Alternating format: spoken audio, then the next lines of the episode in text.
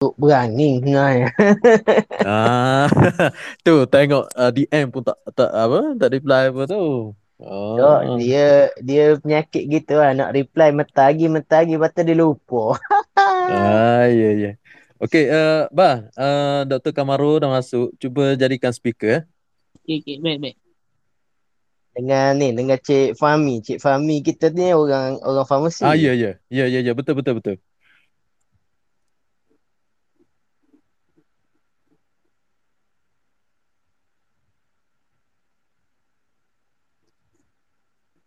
Apa cerita ni sehari dua ni? Uh, apa? Bang Faiz, share sikit. Oh, tak ada tak ada cerita apa. Banyak tak. Cuma tu lah semalam lah ada orang hantar kat saya dia tunjuk yang apa salah seorang lah yang yang paling banyak timbulkan teori-teori konspirasi ni rupanya dia pun baru ni masuk hospital juga itu Ah, lah. ya ya. Kita Baik tidak ada kan? Ha, tidak Katanya tidaklah katanya dia dia producer kan? Producer. Ah, dia memang producer filem. Kita tidak ada orang yang buruk-buruk. Cuma kita kata inilah kalau Sabkul Kalam banyak sangat, kita tak tahu Tuhan nak uji kat mana. Hmm, yalah betul lah. Betul lah sebab Hmm. patah harap pun sebutkan tadi ni tu dah ada. Maknanya apa Ah. what comes around goes around kan. Maknanya Ah. kenalah dia tu tapi itulah kita doa doa baik-baik lah. Mungkin ada hikmah Hmm. kot. Adanya orang macam dia tu dalam komuniti masyarakat pun ada hikmah juga. No. Dah. Hmm. Uh, ada je orang lagu ni ni maknanya menjadi apa suatu dalil lah, suatu proof maknanya bahawasanya uh, ada orang ni dia maknanya cara berfikir orang ni tak sama. Jadi apabila ada orang jenis macam ni, kita boleh buat panduan lah kena elakkan cara berfikir macam ni tak? Kalau tak ada Hmm. dia dalam masyarakat tak? Jadi susah juga kita nak detect hak mana masyarakat ni dalam diam kan. Katakanlah yang 10,000 yang Kelantan tu tak pergi vaksin kan. Tak pergi vaksin, tak Mhm. tahu mana-mana tu. Ha, tapi Hmm. adanya dia hak jenis macam ni, jadi kita boleh detect lah. Oh, ikut pendapat dia ni dah lah ni. Hak 10,000 tu mungkin lah, mungkin lah. Kita tahu kan kan. Hmm. Tapi syafahullah lah wa'afahu lah. Doa lah. Mana kau kan apa? Ya, InsyaAllah. Mudah-mudahan Hmm. dia ni terbuka lah. Hati. Ah, Hmm. ni kita dah ada dengan kita malam ni. Ya, Alhamdulillah lah. Ahlan, Ah, Dr. Hafsah. terima Ahlan. kasih Dr. Hafsah, Dr. Kamaru, Kamaru. uh, Bang ah, Fahmi. Ya. Saudara apa? Ah, Tuan Fahmi. Okey. Uh, boleh mula eh? Ah, boleh Mula lah kan? kot insyaAllah. Boleh aku eh? InsyaAllah lah. Hmm. Uh, Beri dulu lah, Fadal. daripada kanan lah, sebab daripada kanan saya ni. ah, Ah, okay. saya mula dulu dah. Bismillahirrahmanirrahim. Assalamualaikum warahmatullahi wabarakatuh. Uh, rakan-rakan sidang pendengar dan rakan-rakan pembicara malam ni. InsyaAllah malam ni kita sebenarnya nak sembang santai uh, sudut uh, fikih Islam.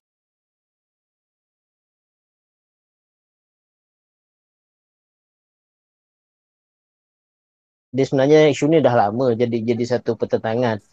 Cuma dia makin makin jadi bercelaru apabila baru-baru ni sebahagian orang dia uh, uh, mendakwa kalau perubatan Islam ni dia mesti dengan kaedah-kaedah tertentu sahaja dan Ya, betul. seolah-olahnya Hmm. menunjukkan uh, perubatan Islam dengan perubatan moden ni dua benda yang terpisah dan siapa yang Hmm, amalkan hmm. perubatan moden ni seakan-akan tidak mengamalkan perubatan Islam. Hmm. Jadi untuk untuk kita nak bincang lanjut benda ni, malam ni kita ada uh, saudara Izzuddin kita, antara pelajar kita di Mesir, di Azhar Sharif. Uh, dan kita ada ni lah, uh, kita ada tuan-tuan daripada bidang perubatan, kita ada Dr. Kamarul, kita ada Dr. Hafsah dan Cik Fahmi. Cik Fahmi dalam bidang farmas, uh, farm, farmakologi. Uh, Dr. Kamarul kepakaran dia lebih pada uh, rehab dan pemulihan dan Dr. Hafsah dalam dermatologi. Jadi kita akan bincang-bincang secara santai lah. Jadi sebagai mukadimahnya kita nak beritahu bahawa Nabi SAW uh, selain diutus dengan membawa syariah yang berbentuk ibadah keagamaan sahaja, Nabi SAW juga memerintahkan supaya kita ni berubat seperti, mana yang sesuai di zaman Nabi SAW. Yang mana kalau kita tengok ada hadis uh, bagaimana Nabi SAW pernah melihat Sayyidatuna Aisyah radhiyallahu taala anha wa ardaha di ruqyah oleh satu orang tukang ruqyah maknanya di di diubatkan lah zaman tu antara bentuk perubatannya ialah dengan ruqyah dengan membaca uh, kita panggil bahasa Melayu ni mudahnya jampi lah tapi tukang ruqyah tu ialah seorang Yahudi. Ha, tapi Nabi SAW tidaklah kata oh, ni sebab Yahudi ni tidak Islam tak boleh buat. Tapi Nabi tidak tidak ada masalah. Uh, selama mana rukiah yang dibacakan itu tidak mengandungi unsur-unsur syirik. Maka sebagai mukadimah untuk malam ni kita akan tengok uh, macam mana Islam susun. Uh, maknanya kaedah kita nak berinteraksi dalam perubatan ni sejauh mana yang kata boleh dan tak boleh dan ya rasanya lah yang fokus kita yang utama isu hangat uh, sebulan dua ni ataupun beberapa menjak ni ialah vaksin hukum vaksin dalam dalam Islam gitulah lebih kurang sebagai mukadimah jadi okay. jadinya saya lanjutkan pada Izzuddin lah untuk uh, sambung insyaallah Okay. Bismillahirrahmanirrahim. Alhamdulillahirrahmanirrahim. Wassalatu wassalamu ala Okey, uh, sebenarnya kita ni kita tak berformat eh, ya. Kita tak ada format lah. Dia apa sembang je lah. Hmm. Uh, konsep santai, ni lebih relax. Cuma uh, okey. Uh, jadi sebagai mukadimah lah daripada pihak saya lah. Uh, jadi saya nak tekankan tiga aspek lah sini. Uh, tiga komponen lah pertama sekali. Uh, yang pertama bahawasanya orang yang bercakap ni pada hari ni lah, maknanya pada hari ni sebagai speaker, uh, sebagailah pengamal syariah lah uh, sebagai pengamal syariah bukanlah bermaksud orang yang bercakap pada hari ini ni lah orang yang paling terkedepan dalam memahami tekstur syarak dan juga kalang-kalang para fuqaha dan ulama tak tapi saya hanya nak berkongsi tentang uh, apa yang uh, apa apa yang diutarakan oleh para fuqaha dalam bentuk uh, dalam uh, dalam bentuk realiti semasa tuntutan semasa dan juga uh, apa tanpa kita kata meng, mengkelab apa membelakangi membelakangi uh, dari sudut pandang agama. Maknanya sesuatu perkara tu mesti dia uh, tidak mesti bergerak seiring. Seolah-olah agama ni bergerak seiring dengan uh, realiti semasa. Okey. Uh, tu uh, termasuklah uh, apa dah uh, perubatan moden lah sama ada perubatan tradisional ataupun perubatan moden. Itu, itu yang pertama. Okey, saya hanya berkongsi uh, hanya berkongsi tentang apa yang saya perbincangan saya dengan para guru saya di sini uh, dan apa sekadar kefahaman lah uh, sekadar kefahaman. Okey. Yang kedua uh, uh, setiap kupasan yang pada malam ni ni setiap kupasan pada malam ni di Malaysia dan petang di Mesir uh, hanyalah kita hanya nak uh, Uh, kupasan ni sebagai suatu bentuk sharing lah sharing is caring sharing sebagai bentuk perkongsian uh, tanpa menyalahkan mana-mana pihak. Uh, sama ada pro vaksin ke, anti vaksin ke, ada satu lagi istilah saya tak pasti, insah takbir. uh, kalau uh, salah tolong apa correct me lah. Middle middle vaksin sebab dia dia tak dia tak pasti dia ni pro ke dia anti dia nak tolak secara total dia bimbang takut kena dia dia dia ber, ber, uh, bu, membutuhkan uh, vaksin tu pada satu ke, satu tahap kan Ha, jadi uh, Allahumma salli ala sayyidina Muhammad. jadi kita tidak hendak menyalahkan mana-mana sama ada agamawan ataupun uh, para pengamal perubatan. Uh, kita hanya nak berkongsi tentang uh, sudut kefahaman yang sebenar itu saja. Dan uh, yang uh, yang ketiga uh, maknanya kita tidak perlu apa mendabik dada lah. Yang maknanya kita hanya uh, yang penting bagi kita sekarang kita tidak uh, kita tidak perlu ambil cakna sangat dengan orang. Ya perlu kita ambil cakna dengan orang yang tidak faham dengan situasi sekarang. Tetapi dalam masa sama kita tidak perlu untuk menyebabkan lagi makin timbul lagi polemik dalam masyarakat uh, apabila bertembungnya pelbagai persepsi dan pendapat yang menyebabkan orang panggil berkecamuk masyarakat pada hari ini.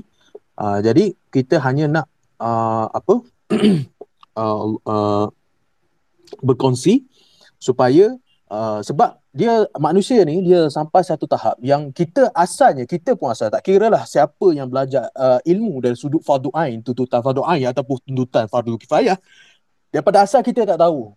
Kemudian kita tahu. Seperti juga dengan reality isu vaksin ni. Uh, maknanya daripada asal mereka tak tak tak dapat memahami daripada asal kan daripada asal orang orang orang kampus lagi pun uh, menatang apa vaksin lah. lebih kurang gitulah bahasa kasar orang kampung gapo vaksin ni. Ha, vaksin vaksin ni. Ha, jadi orang tak orang tak jadi asalnya orang tak tahu jadi tahu. Ha, mungkinlah mungkin uh, setengah agamawan sesetengah agamawan pada hari ini mereka masih tak memahami realiti sebenar. Uh, jadi uh, uh, fake ni, fake sudut pandang fake Islami ni, ni dia tidak terhenti kepada orang panggil uh, sekadar tekstur syarak saja, tapi dia dia selari dengan tuntutan semasa supaya tidak timbulnya kontradiksi di antara kefahaman syarak dengan realiti semasa pada hari ini. Uh, jadi itulah itulah lebih kurang jadi tiga itulah maknanya pertama uh, yang pertama tadi uh, tentang uh, apalah saya ni bukan siapa-siapa yang kedua dan ketiga itu. Okey. Uh, jadi uh, hmm, okay. Uh, jelas eh? Suara jelas eh? Jelas eh? Jelas alhamdulillah. Jelas okey okey uh, uh, bismillah. Poin yang pertama sebenarnya uh, yang saya nampak lah sebenarnya dia uh, kedoktoran kedoktoran ataupun perubatan lah sebenarnya dia adalah satu tuntutan syarak. Di diri perubatan itu sendiri adalah suatu tuntutan syarak Kenapa? Kerana dia termasuk dalam perkara yang termasuk dalam perkara yang, yang kita bilang sebagai fardu kifai ataupun kifayah. Sebagaimana Imam Ghazali dia sebut dalam kitab uh, dalam kitabnya yang sangat masyhur iaitu Ya Ulumuddin uh, amma fardu kifayah fa huwa ilmu la yustaghna anhu fi qiwam al-umuri dunya katib. Katib id huwa daruri fi hajati baqa'il abdan. Jadi di antara perkara yang menjadi uh, tuntutan fardu kifayah ni. Makna fardu kifayah ni suatu perkara apabila dilakukan maka isqa al baqin maknanya apabila seseorang yaqumu seorang mendirikan melaksanakan merealisasikan sesuatu perkara tersebut maka tergugur kefaduannya kepada orang lain. Dan okey. Jadi uh, ilmu perubatan ni dia sangat sangat Uh, sebab tu kita tengok sebenarnya perubatan ni dia adalah suatu ilmu yang sangat sinonim dalam uh, dunia Islam. Uh, kerana dia adalah suatu ilmu yang mana tidak dapat tidak untuk qiwamil umuri dunia ketib seperti perubatan ni. Uh, untuk orang panggil mentadbir menguruskan orang panggil urusan dunia dengan secara sistematik. Sebab tanpa adanya tabib, atibah ataupun mumarridat, jururawat, nurse semua tu, jadi manusia tidak dapat untuk uh, apa untuk uh, untuk uh, meneruskan kehidupan dengan suatu tahap di mana uh, terutamanya untuk melakukan ibadat. Apabila terdapatnya penyakit saqam asqam dan juga alam yang mana menyebabkan terhalang seseorang itu untuk melakukan ibadat. Maka ketika itu syarak uh, syarak pada ketika itu uh, menyuruh bahawasanya dalam kalangan masyarakat, komuniti masyarakat tersebut kena ada dua tiga orang yang pakar dalam perubatan untuk membantu masyarakat supaya dapat meneruskan kelangsungan kelestarian kehidupan. Okey. Jelas eh? Jadi tak bunyi Kelantan tu tak dia. Maksudnya gitulah jelas eh. Jelas Bahasa standard dia tu. Jelas insya-Allah. Ah, bahasa standard tu. Ah, jadi saya tengok saya saya nampak lah sini. Saya nampak uh, para atibak ni pertama sekali kita kena faham bahawasanya para doktor ni dia termasuk dalam kalangan ahli zikr ataupun dinamakan dengan ahlul ikhtisas ataupun dinamakan dengan ahlul khibrah. Jadi suruhan perintah dalam ayat Al-Quran jelas mengatakan bahawasanya ba'da a'udzubillahi minasyaitonir rajim fas'alu ahla dzikr in kuntum la ta'lamun. Jadi ahla dzikr ini di sini dimaksudkan bahawasanya ditafsirkan oleh Imam Qurtubi iaitu sesiapa yang mempunyai ahliyatun ahliyatun ahliyatun fil ikhtisas wal khibrah bagi sesiapa yang mempunyai takhasus dalam bidang masing-masing. Jadi dunia ni, dunia ni ya kita kita sekarang kita sekarang orang orang semua nak kejar akhirat, dia betul, betul nak kejar akhirat. Tapi Imam Ghazali mengatakan bahawasanya dalam dunia ni dia ada dalam kehidupan kita ni ada umur duniawiyah, dia ada umur ukhrawiyah untuk mensa- untuk untuk kita sampai kepada umur ukhrawiyah kepada dunia yang kekal abadi itu kita mesti lalui kehidupan yang ada di depan mata kita sekarang iaitu umur duniawiyah. Jadi dalam kita mendepani, dalam kita uh, hidup dalam umur uh, duniawiyah, perkara kedunia ke duniawi ni, jadi kita memerlukan kepada uh, untuk kita memerlukan kepada kelangsungan untuk hidup. Ah seperti sejahtera tubuh badan dan semua itulah. Ah okey. Jadi jelas eh, jadi jelas situ. Jadi uh, poin dia sini para fuqaha menyatakan bahawasanya berdasarkan istidlal, berdasarkan orang panggil proses pemahaman dalil daripada ayat Quran tersebut, uh, fasalu di sini ya uh, fasalu di sini kita perlu bertanya fasalu dia amrun di sini lil wujub. Amrun di sini lil wujub. Maksud dia apa? Amrun lil wujub maknanya suatu perintah saranan yang mana menuntut kepada kewajipan untuk kita bertanyakan kepada keahlian kepakaran jika kita tidak pakar dalam suatu bidang. Ha, tak kira lah termasuklah perubatan, pertanian, perdagangan. Semua ni orang panggil ruang lingkup dia berkaitan dengan dasar-dasar kehidupan. Jadi uh, ulama menatijahkan bahawasanya al-luju' awil ruju' ila ahli al-ikhtisas awil khibrah amrun daruri adalah suatu perkara yang daruri Ah, merujuk kepada kepakaran uh, para doktor pada hari ini apabila mendepani situasi pandemik ini itu adalah suatu perkara yang daruri. Kerana kita tidak ada kepakaran. Kita tidak ada uh, orang kata specialize dalam bidang tersebut. Uh, kita tak ada ilmu bidang tersebut. Jikalau kita boleh menerima konsep konsep bahawasanya seseorang tu uh, apa uh, apabila seseorang tu nak buat rumah memerlu, memerlukan saranan daripada tukang rumah untuk buat rumah tu takkan kita tak boleh menerima konsep bahawasanya kita ni apabila berkaitan dengan kesihatan tubuh badan kita kita perlu merujuk kepada pakar. Takkan kita nak diagnose diri kita sendiri? Kita tidak mempunyai kepakaran. Ah tu utamanya orang agama. Orang agama dia tidak dapat menerima bahawasanya uh, mereka mereka menggolongkan diri mereka dalam ahlu zikri. Kan? Ahlu zikri kerana ini autoriti mereka bila berbicara tentang agama. Tapi masalahnya dalam masa yang sama mereka tidak dapat menerima bahawasanya uh, uh, para doktor juga mempunyai habuan ataupun bahagian dalam bidang kepakaran mereka. Uh, jadi di sini kena perlu bersikap adil, insaf. Kena bersikap adil. Uh, perlunya kepada merujuk kepada kepakaran masing-masing tanpa kita menafikan kelebihan dalam kepakaran masing-masing.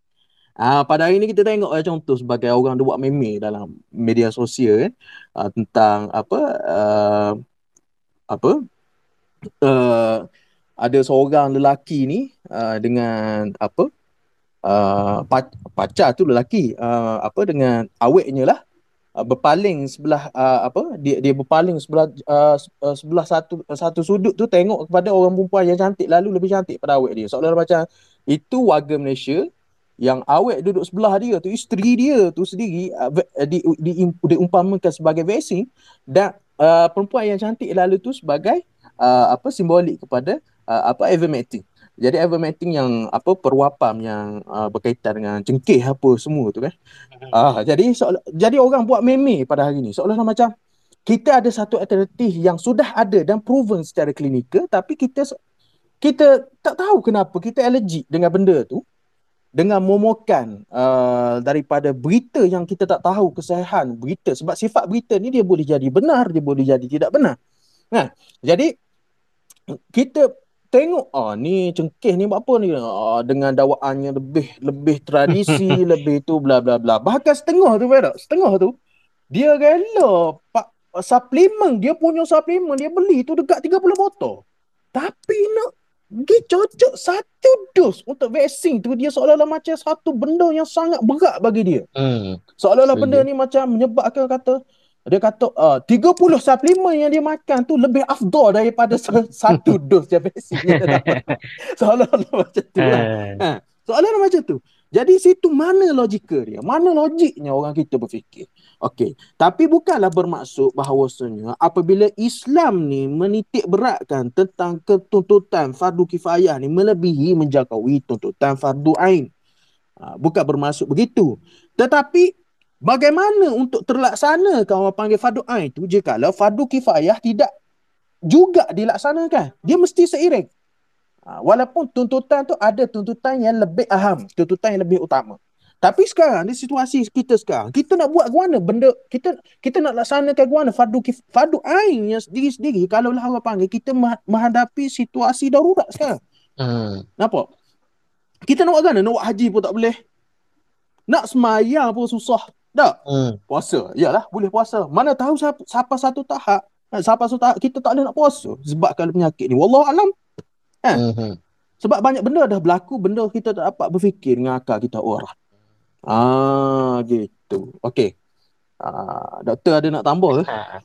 Jadi inilah tentang kepentingan dari, dari ha. apa? Hmm. Tu dari muka dimah tu panjang dah muka dimah uh, start din kita bagi tu. Tapi alhamdulillah maknanya kita nampak kat situ uh, macam mana Islam dia meraihkan setiap bidang kepakaran sebagai salah satu fardu kifayah. Yang mana dalam pelaksanaan fardu kifayah ni dia akan bantu setiap muslim yang lain menjalankan fardu ain kewajipan individu di masing-masing. Ha, jadi dekat atas tu saya ada kongsikan ciapan uh, Tuan Fahmi uh, PDF uh, tentang vaksin. Uh, tapi malam ni saya sebenarnya nak juga minta sikit Tuan, Tuan Fahmi bercerita sikit lebih kurang secara ringkasnya uh, tentang vaksin ni sebenarnya uh, kenapa yang orang kita macam baru pertama kali dengar vaksin ni dan jadi satu benda yang fobia sangat. Sedangkan kalau tak silap saya, vaksin ni bukan sekali ni kita baru baru jumpa. Nama sekolah dulu pun rasanya dah macam-macam vaksin dah masuk dalam badan. Kalau boleh Tuan Fahmi cerita lebih kurang apa yang bezanya vaksin COVID ni dengan vaksin-vaksin sebelum ni. Kurang lebihnya. Uh, silakan Tuan Fahmi. Okay, Assalamualaikum warahmatullahi Dengar tak? Salam, dengar, dengar. Okay. Ah, itulah saya pun pelik jugalah pasal vaksin ni. Basically memang kalau kita tengok program kesihatan kita kat Malaysia ni memang kita ada program imunisasi kebangsaan lah. Yang mana program ni kita dah start bertahun-tahun dah. Start program vaksinasi kita lebih kurang sebelum mereka lagi dah ada program vaksinasi sampailah sekarang. Sekarang ni lebih tersusun lah. Kalau kita tengok daripada kecil sampai umur belas-belas tahun tu ada masa-masa yang kita perlu dapat vaksin. Tapi saya faham juga yang mana untuk vaksin-vaksin yang terutamanya macam untuk COVID ni lah. Dia satu vaksin yang baru dan tak pelik lah kalau orang risau ataupun orang awam risau dan kadang-kadang ada orang kesihatan sendiri pun yang akan risau dengan uh, vaksin tersebut. Okay, dia benda baru yang mana uh, kita perlu tapi masa yang kita gunakan untuk untuk dapatkan vaksin tu mungkin nampak terlalu singkat. Jadi saya nampak kat sinilah berlaku kegusaran daripada orang awam ataupun sesetengah ahli profesional kesihatan berkaitan dengan keberkesanan dan keselamatan vaksin. Yang tu kita tak boleh nafikan lah kegusaran tu. Okay. Tapi ni orang yang biasalah. Tapi orang yang anti vaksin, ah, rasanya vaksin apa pun datang, cepat ke lama ke kita dah pakai lama berpuluh tahun pun dia tetap akan tolak. Tapi untuk orang yang biasa yang kita yang yang kita kata atas pagar ataupun orang yang biasa yang mungkin juga sebelum ni menyokong vaksin mungkin ada sedikit kegusaran tentang vaksin yang baru ni. Jadi uh, awal-awal pun saya sama jugalah. Bila kita keluar benda baru kita kena banyak baca lah. Uh, yang penting kita kena fahamlah bagaimana vaksin tu dihasilkan apa tujuan vaksin. Jadi kalau kita tengok daripada secara tradisionalnya pembuatan vaksin ni uh, akan memakan masa bertahun-tahun lah. Macam vaksin COVID ni isu yang banyak ditimbulkan uh, orang pelik kenapa dalam tempoh setahun tak sampai setahun dah boleh keluar satu vaksin dan diluluskan untuk penggunaannya. Uh, mungkin kalau orang tu nampak berfikir dari sudut konspirasi mungkin uh, dia nampak benda ni satu point yang kuat lah untuk menyokong teori dia. Tapi sebenarnya kita, kita modal modal. Ya, modal untuk dia modal. lah. Sebabnya benda yang baru virus keluar dan tempoh setahun dah keluar vaksin. Tapi sebenarnya dia tak faham lah sebenarnya virus ni asalnya daripada satu kita panggil coronavirus ni dia ada walaupun dia virus yang baru tapi dia datang daripada keluarga hmm virus yang telah kita kaji berpuluh-puluh tahun dah. Okey, contoh dia ya, sama dengan betul. dengan virus untuk MERS, sama dengan uh, keluarga untuk SARS sebelum ni. Jadi dia datang dari keluarga Hmm. yang sama. Jadi ada Hmm. usaha-usaha sebelum ni untuk membuat vaksin dan untuk untuk virus MERS dan SARS. Tapi apa yang membezakan vaksin uh, COVID ni, virus COVID ni adalah impact COVID ni terlalu cepat dan terlalu memudaratkan kesihatan secara global. Kalau kita tengok MERS Hmm. walaupun dia mendatangkan maut tapi dia punya cara penyebaran tu tak sehebat uh, COVID ni. Okay, MERS kalau kita tak silapnya di Saudi kan? Ah ya, Ah, MERS kan, Middle East Saudi kan, ha. Respiratory Syndrome. Jadinya MERS tu kita risau bila kita pergi ke Saudi saja. Maksudnya bila kita balik daripada umrah ataupun haji, bila kita demam, Mhm. doktor doktor-doktor di mana-mana negara pun dia akan risau tentang jangkitan MERS ni. Tapi secara amnya dia tak dia tak merebak dengan terlalu luas. Tak macam COVID ni. COVID ni kita demam biasa saja tak pergi mana-mana pun kita dah suspek COVID. Dan dia mendatangkan masalah bukan saja di Malaysia tetapi di seluruh dunia. Oleh sebab tu, Hmm. hmm. impact dia yang besar ni, syarikat-syarikat pengeluar, apa kerajaan, orang swasta, dia ber, berganding, boleh kata berganding bahu lah, sharing dana, sharing hmm. knowledge untuk untuk lakukan kajian terhadap uh, virus ini supaya vaksin ini lebih cepat dapat dikeluarkan. Jadi tak pelik lah dengan kerjasama yang tak pernah berlaku macam ni, satu virus yang yang mengancam seluruh dunia menyebabkan semua orang bersatu padu, kongsi ilmu dan uh, berjaya untuk hasilkan satu vaksin dalam tempoh yang kita kata agak singkat jugalah. Okey, lagi satu hmm. kalau kita tengok ilmu-ilmu sains, ilmu-ilmu kajian, kajian-kajian sains ni sebelum ni diterbitkan di jurnal-jurnal dan bila kita nak baca jurnal tersebut, kebiasaannya jurnal tersebut perlu dibayar. Tetapi majoriti Hmm. jurnal-jurnal berkualiti di seluruh dunia buat masa untuk topik COVID ni mereka beli Free. mereka berikan percuma supaya kajian-kajian ni cepat-cepat untuk tumbuh. Okey? Hmm. Jadi walaupun maksudnya maksud penghasilan vaksin ini dalam tempoh yang singkat, proses dia masih sama. Ada kajian preklinikal, Hmm. ada kajian klinikal melibatkan puluhan ribu orang. Jadi yang tu tak ditinggalkan. Yang tu masih dipatuhi. Jadi bila kita tengok uh, secara kualitinya dianya bersama dengan vaksin-vaksin yang kita gunakan sebelum ni. Mengalami proses yang sama. Cuma tempoh kajian tu jadi pendek disebabkan usaha-usaha yang saya cakap tadi. Hmm. Hmm. Jelas tak? Jelas. Okey. Jelas, jelas. Jelas, jelas, jelas sangat-sangat. Jijok orang kata. uh, betul. Okey. Ah, Doktor ada ada nak tambah ke? Doktor Kemaru ke, Doktor Afsar ada nak tambah? Kamaru tengah ada kerja sikit. Dia ada mesej saya minta uzur. Dr. Hmm. Hamzah ada nak tambah apa-apa ke tentang uh, yang tadilah maknanya kita nak bincang sikit lebih kurang. Kenapa agaknya vaksin COVID ni lah out of blue dia jadi satu macam benda yang trigger sangat orang. Padahal sebelum ni Hmm. ada macam-macam dah vaksin. Kalau doktor nak Hmm. tambah sikit doktor? Okay, Assalamualaikum. Thanks everyone. Uh, thank you for the excellent introduction. Um, I think kalau dari segi semua orang uh, kenapa orang triggered tu, saya rasa macam tak lah, nampaknya macam orang triggered untuk segala benda sekarang kan. Rasanya correct me if I'm wrong, but I I I do observe that ialah kita a bit sensitive kan these days uh, about everything. Uh, which is understandable. Uh, tapi vaksin ni, I think um, dia, ialah as as uh, Cik Fahmi cakap tadi, uh, memang some, something yang uh, completely new, yang well, it's not completely new to us, but completely new to people lah, Hmm. uh, COVID vaccine in particular. Tapi sebab memang kita dah ada sedia ada kumpulan anti vaksin dan kumpulan anti perubatan moden. Jadi dia memang carilah point daripada the very beginning of the management of pandemic. They they, they look for points to uh, try to uh, make um, you know whatever is happening is apa uh, uh, teori konspirasi, uh, apa uh, agenda vaksin, masukkan microchip dan sebagainya kan. Mhm. Uh, and that in in the process of doing that actually kita orang ni dah lama as uh, ber ber apa uh, uh, berhadapan dengan anti vaksin Uh, tapi it Hmm. that sebenarnya kebanyakannya orang ada jual produk lain juga kan.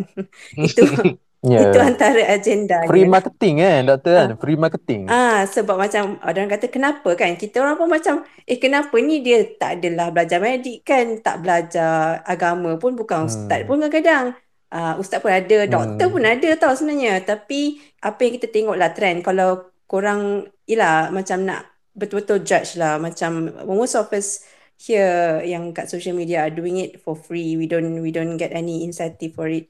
Kita tak dibayar. Tapi Hmm. orang-orang yang me, apa melawankan teori konspirasi yang kata perubatan moden ni macam ni macam tu dan uh, apa tu cak, dan propose certain treatments tu ah tengoklah mungkin dia ada jual kadang-kadang ataupun dia ada jual satu alternative treatment yang bukan you know uh, yang bukan berdaftar ataupun uh, Hmm. makanan yang dikatakan ubat uh, macam tu uh, uh, Hmm. dan bila kita bahaskan secara uh, akademik ataupun factual, unfortunately, it will go down the line of okay, ilmu Allah tu luas and Ah.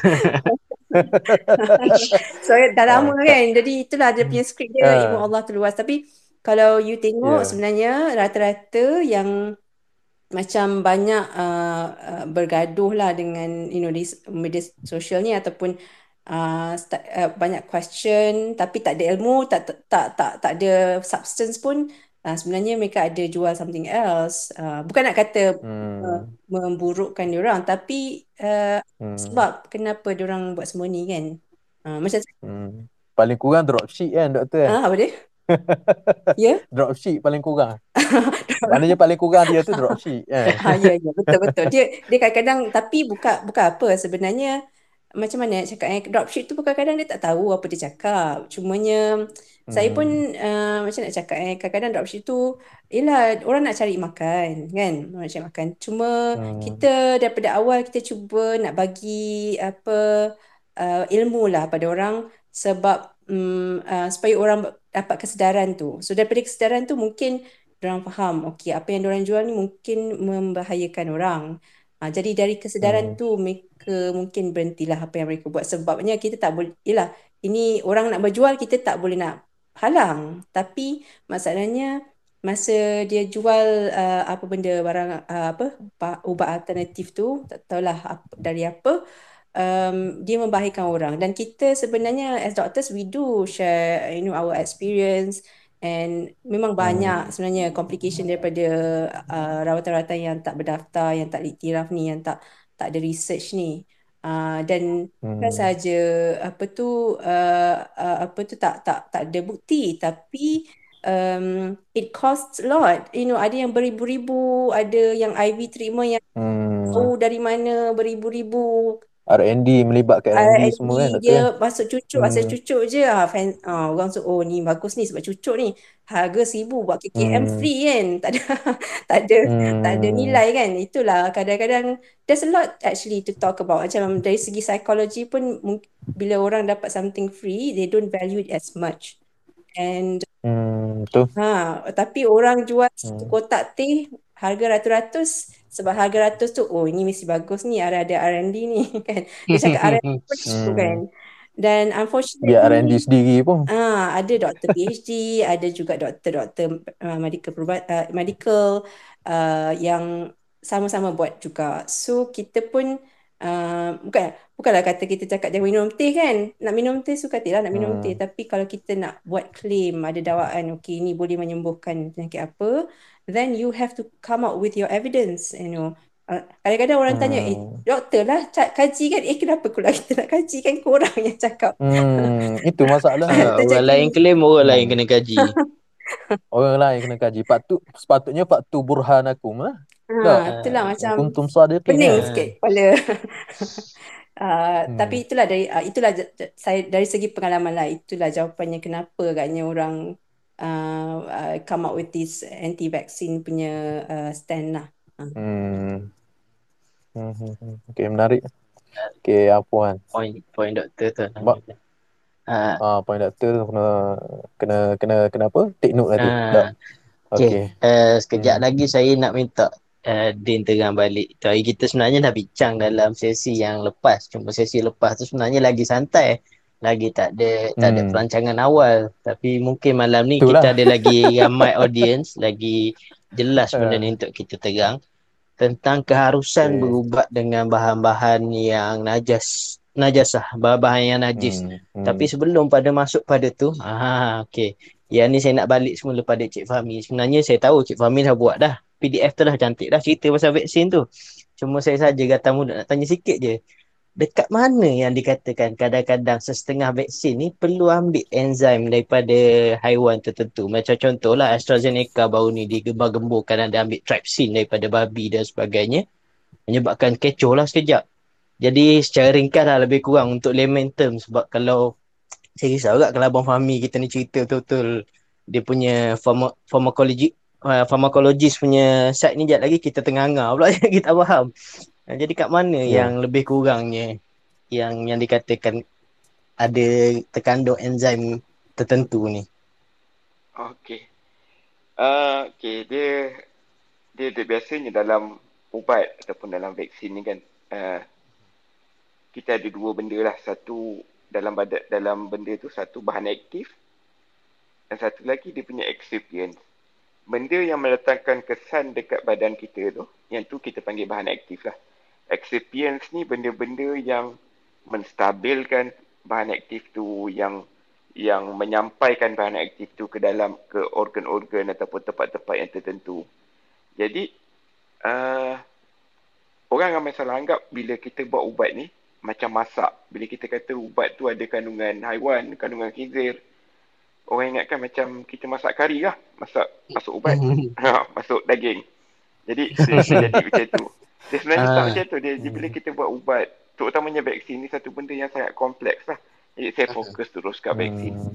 Uh, Hmm. Hmm. Hmm. kebiasaannya sumber-sumber haiwan ataupun ada yang sel yang berasal daripada sel manusia lah sel orang selalu kata dalam dalam vaksin ada ada janin ada Mhm. monyet Hmm. kan ha, jadi dia sebenarnya bukan monyet tu bukan janin tu tapi dia adalah sel yang diambil daripada sumber tersebut lepas tu Hmm. untuk pertama kali dia ambil pertama kali dan dia biarkan di dalam uh, makmal dan selepas-lepas daripada itu, sel yang dibiarkan inilah yang akan uh, diganda-gandakan supaya digunakan oleh ramai. Jadi, apa guna Hmm. sel ni? Sel ni kita tak guna untuk masukkan dalam vaksin. Okey, kebiasaannya sel ni digunakan untuk kita biarkan virus tersebut yang kita nak guna di dalam vaksin. Oh. Ha. Hmm. Hmm. Jadi, dia macam tapak semayan lah untuk virus ni. Boleh kata macam Hmm. kalau kita tanam pokok, uji kaji. Kalau kita tanam Hmm. pokok, ada tanah. Lepas tu kita letak baju najis. Dan kita, yang kita ambil adalah pokok tu.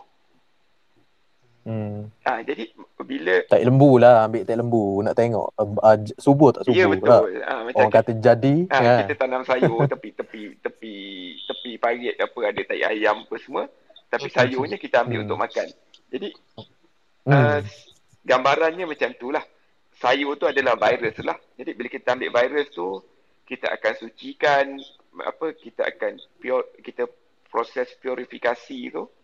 Jadi kita akan ambil sama ada virus yang dimatikan ataupun komponen virus tu barulah dimasukkan dalam vaksin.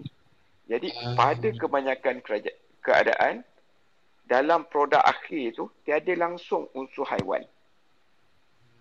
Okay. Hmm. Ah, tapi untuk vaksin-vaksin COVID yang kita guna sekarang ni dan juga vaksin-vaksin dalam program imunisasi kebangsaan, uh, kita memang dah pilih untuk vaksin-vaksin yang tidak melibatkan penggunaan haiwan bagi mengelakkan kontroversi-kontroversi macam ni lah. Hmm. Jadi uh, walaupun terdapat banyak pendapat yang memang saya kata boleh kata majoriti fatwa-fatwa yang yang yang di Malaysia di antarabangsa semua mengharuskan penggunaan vaksin seperti ini dalam keadaan darurat seperti ini tetapi insya-Allah apa yang kita guna setakat ini di Malaysia dia memang bebas daripada unsur khinzir tadi. Hmm. Jelas. Hmm. Jelas Alhamdulillah. Hmm. Okey. Jelas, Alhamdulillah. Jelas sangat-sangat. Okay. Baru nak sentuh.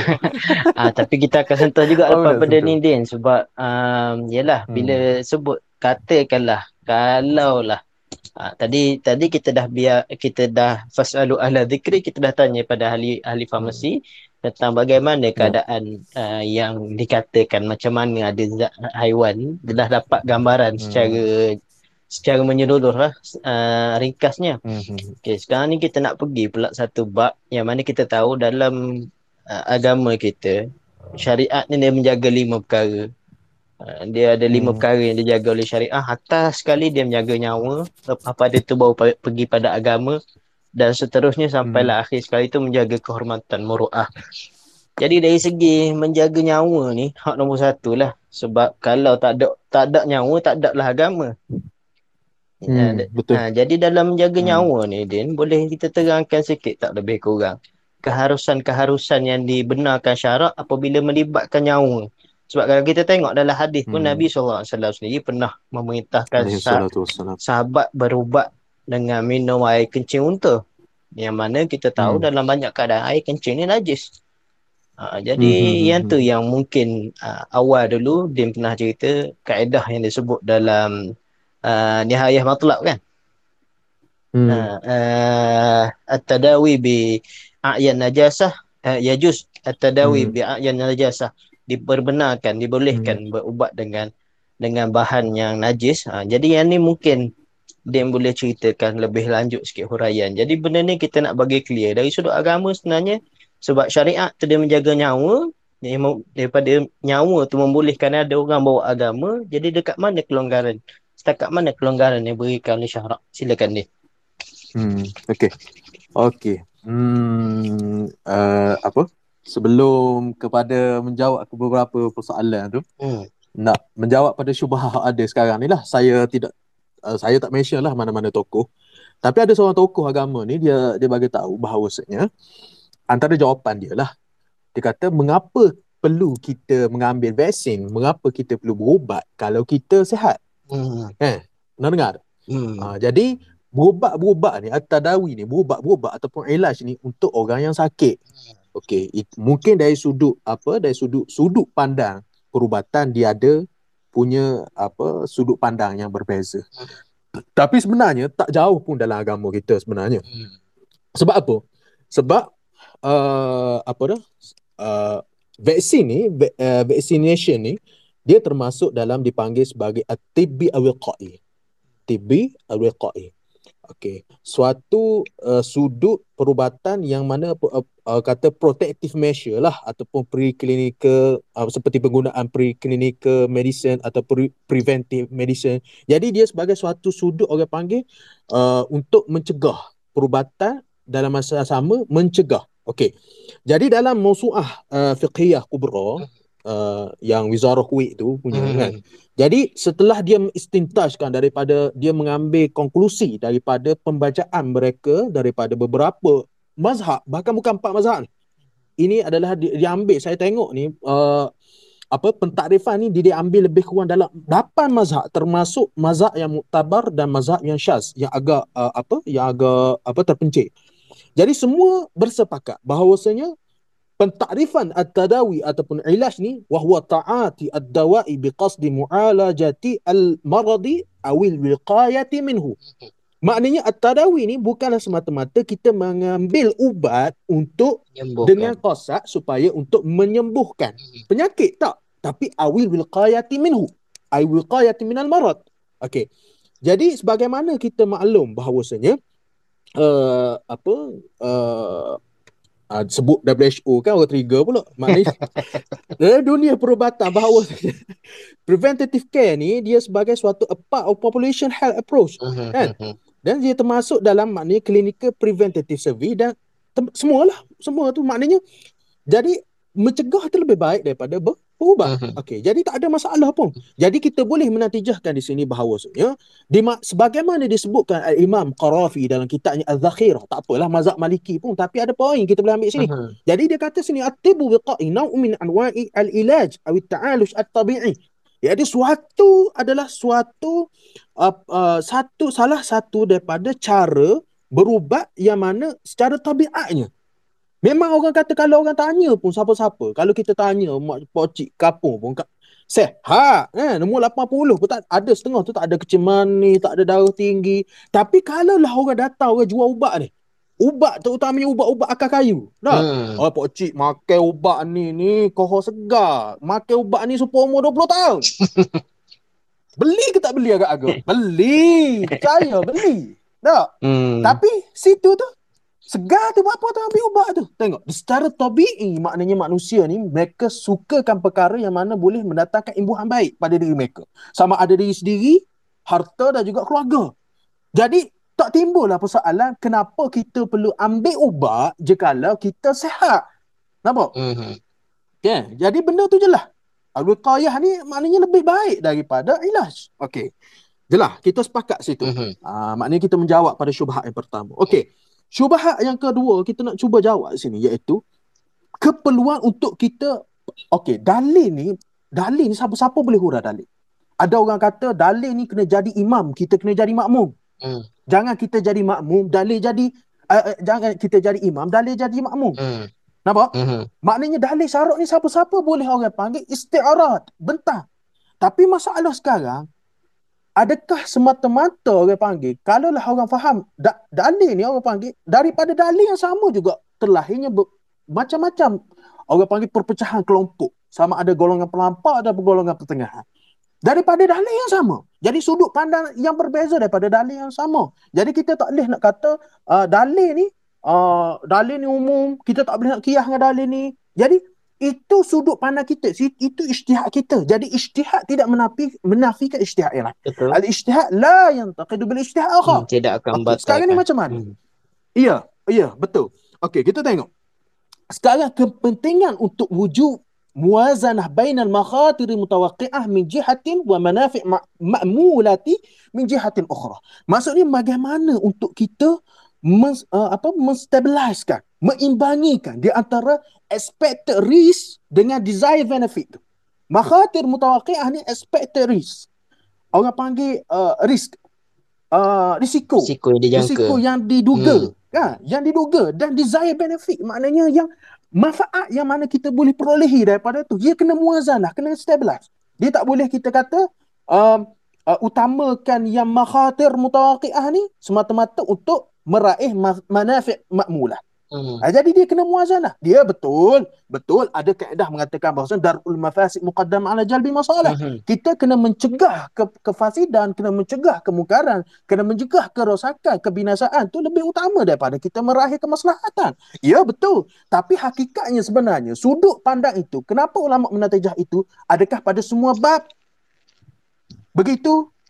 Ha, jadi dia ada sudut pandang berbeza, terutamanya melibatkan perubatan. Jadi perubatan ni sebenarnya ulama menatijahkan bahawasanya mesti stabilize di antara makhatir mutawaqi'ah dengan ma- manafi' makmulah. Okey. Jadi macam ni. Jadi dalam memahami uh, keberhajatan tentang orang panggil berubat ni. Okey. Uh, ada orang kata uh, perlu ambil ve- ve- vaksin ataupun tidak. AZ ataupun Sino. Eh, macam-macam lah. Hmm. Hmm. Orang timbul-timbul macam-macam persoalan. Okey. Jadi sekarang ni kita tengok. Sama ada vaksin ke ataupun tidak vaksin, adakah ia termasuk dalam keperluan umum? Dia panggil hajah ammah. Hmm. Jadi, keperluan umum ni, kita kena tengok bahawasanya kepentingan melihat dari sudut uh, keperluan umum ni, adakah keperluan umum ni sebenarnya al-hajah ni tunazzal manzilat ad-darurati ammatan kanat aw khasatan. Semata-mata ada keperluan. Tak kira lah masa ma- masa tu katakanlah pada peringkat awalnya maknanya kita ni maknanya memang uh, terimunisasi awal. Maknanya seolah-olah macam tu. Fardu takdirnya maknanya seolah-olah macam tu. Kan? Hmm. Maknanya seolah macam uh, uh, vaksin ni uh, ada ada inisiatif daripada vaksin ataupun perubatan yang lain lah kata katakan. Tapi uh, rakyat masa tu orang panggil sudah uh, uh, boleh boleh boleh counter COVID ni tanpa mengambil vaksin. Hmm. Jadi di situ walaupun begitu keadaan tetapi masih ada mereka yang tak dapat nak counter vaksin ni walaupun kita tak ada nak kiyah kita kita tak sama dengan orang. Hmm. Nampak? Jadi ada keperluan. Jadi hajat ni dia tengok. Hajat kau hajat uh, ammah ni adalah adakah kita, kita tengok dari sudut darurah ammah ke darurah khasah. Okey, sekarang ni begini. Okey, rasa istilah tu tinggi ke agak tinggi ke kita kalau tinggi kita bercakap bahasa kampung Kena lah. mudah sikit. Okey. Kena mudah sikit. Okey. Ah. Okey. uh, learn ni sekarang ni kita tengok semata-mata orang panggil alternatif ataupun inisiatif perubatan tu sama ada tak kira lah apa sahaja situasi yang kita berhadapan sama ada teruk sekalipun ataupun tidak teruk kan Mhm. jadi kita tengok di situ ada keberhajatan maknanya kepada perubatan okey tak kira lah perubatan moden ke tradisional cuma hajat itu keberhajatan itu kita tengok adakah dia melibatkan orang panggil keperluan darurat secara umum ataupun darurat secara khusus Mhm. Okey. Okey. Okey. Jadi sekarang ni sekarang ni kita tengok situasi yang kita hadapi pada hari ini. Keberhajatan kepada untuk capai untuk untuk uh, untuk merealisasikan program vaksinisasi ni sudah sampai kepada apa? Al-hajatul ammah tunazzal manzilatad darurati al-khassah. Apa dia maksud dia? Keperluan untuk divaksinkan pada hari ini sudah termasuk dalam darurah yang khasah. Bukan darurah yang ammah, bukan keperluan yang umum dah. Tetapi suatu bentuk orang panggil uh, kepastian keperluan yang khasah. Macam mana? Okey, sekarang ni uh, kita bertembung di antara dua keperluan. Keperluan pertama macam mana pun kita mesti kena semayang. Seperti contoh semayang Jumaat sebagai contoh. Maknanya kalau tidak semayang Jumaat, ada janji-janji menyatakan bahawasanya orang panggil orang yang tidak menunaikan semayang Jumaat, bla bla bla bla. Mhm. Boleh? Hmm, Jelas kan? Jadi sekarang ni ada lagi darurat mengatakan bahawasanya kalaulah pergi semayang Jumaat tu akan menyebabkan kita menularkan lagi penyakit ini dengan secara kalaulah tidak patuh SOP akan menyebabkan menular lagi penyakit ini. Okey. And, sebab kita tak tahu, kita tak boleh nak expect yang pergi semayang Jumaat tu, katakanlah 10, 40 orang yang pergi semayang Jumaat, termasuk imam dan makmum, 40 tu ikut SOP ke tak? Tapi andai kata ada seorang yang tak ikut SOP, kemungkinan, kebolehan, ke, ke apa uh, apa orang panggil uh, apa uh, kemungkinan bahawasanya untuk dijangkiti itu tinggi betul Hmm. jadi di situ ada darurat yang khasah dan yang perlu kita utamakan iaitu tidak maknanya kita tidak perlu ke solat Jumaat apabila menye, apabila dah kampung kita ni orang panggil dah satu kampung dah merebak. Ah, tapi sekarang ni, sekarang ni tak ah, tengok. Jadi sekarang ni diutamakan darurat khasah keperluan orang panggil secara khusus ni orang panggil daripada orang panggil darurat yang ammah. Mhm. Okey.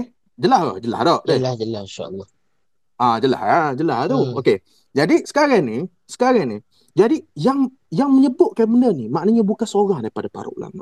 Antaranya Al-Imam Ghazali sendiri, Al-Qadi Ibn Arabi, bukan uh, Ibnu Arabi, Al-Hatimi Ibnu Arabi, wa Imam Zakashi, wa Ibn Najim, wa Suyuti, wa jullu min Syafi'iyah wal Malikiyah. Dan sebahagian besar daripada ulama Syafi'iyah dan Malikiyah. Maknanya ini merupakan kesepakatan ulama. Dan perkara ni bukan kata ulama bahas pada ketika ini. Bukan fatwa yang terkini sahaja. Benda ni sudah berlaku dah seratus. Beberapa tahun, berapa ratus tahun lepas. Pada zaman-zaman Imam Muqtabar dulu. Apabila berlaku perkara ni, maka mereka memerintahkan untuk ikfal masjid.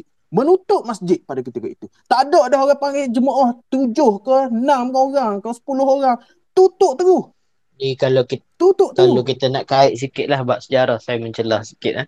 Mungkin uh, pendengar boleh baca kisah Ta'un Amwas. Kisah Ta'un Amwas, Ya, betul. bubonic plague berlaku zaman pemerintahan Khalifah Umar, berlaku di Syam. Uh, yang mana yang ketika itu dalam bab kita bicara pasal para sahabat Nabi Ridwanullah alaihi ajma'in mereka ada isytihad mereka sendiri dan mungkin uh, walaupun isytihad mereka salah pun kita tak boleh nak kata sembarangan lah. Tapi antara Ya, isytihad yang diambil ketika itu uh, sahabat yang terlibat dalam Ta'un Amwas ni agak kurang tepat menyebabkan penularan tu berlaku dengan sangat cepat. Uh, sebab masih lagi dilakukan semayang berjemaah dan sebagainya ketika tu menyebabkan Hmm. daripada peristiwa ni lah kata silap saya ulama-ulama tu kemudian ambil pandangan-pandangan ni dalam menentukan hukum kuarantin dan sebagainya. Betul ya, Dek? Hmm, betul betul. Betul betul sangat-sangat sangat-sangat tepat. Hmm. Ha, jadi sebab tu kita sekarang ni kita kena tengok. Ada orang ada agama lagi lah. Ada setengah pada agama mengatakan bahasanya betul ke dengan kita yang sehat, kita cek suhu pun 30, suhu, suhu tak apa uh, suhu tak sampai pada tahap orang panggil tertentu menyebabkan kita ni keboleh jangkitan pada kita. Kita orang sehat. Apa masalah kita pergi semayang masjid pun? Nampak? Dia dia cuba timbulkan syubhah macam tu. Hmm. Ah, jadi mengapa perlu kita pergi mengapa perlu menghalang orang yang sehat untuk datang ke masjid? Sebab orang tak sihat tu kita tak bagilah mari semayang masjid sebab dia tu yang membu- membuatkan jemaah berjangkit.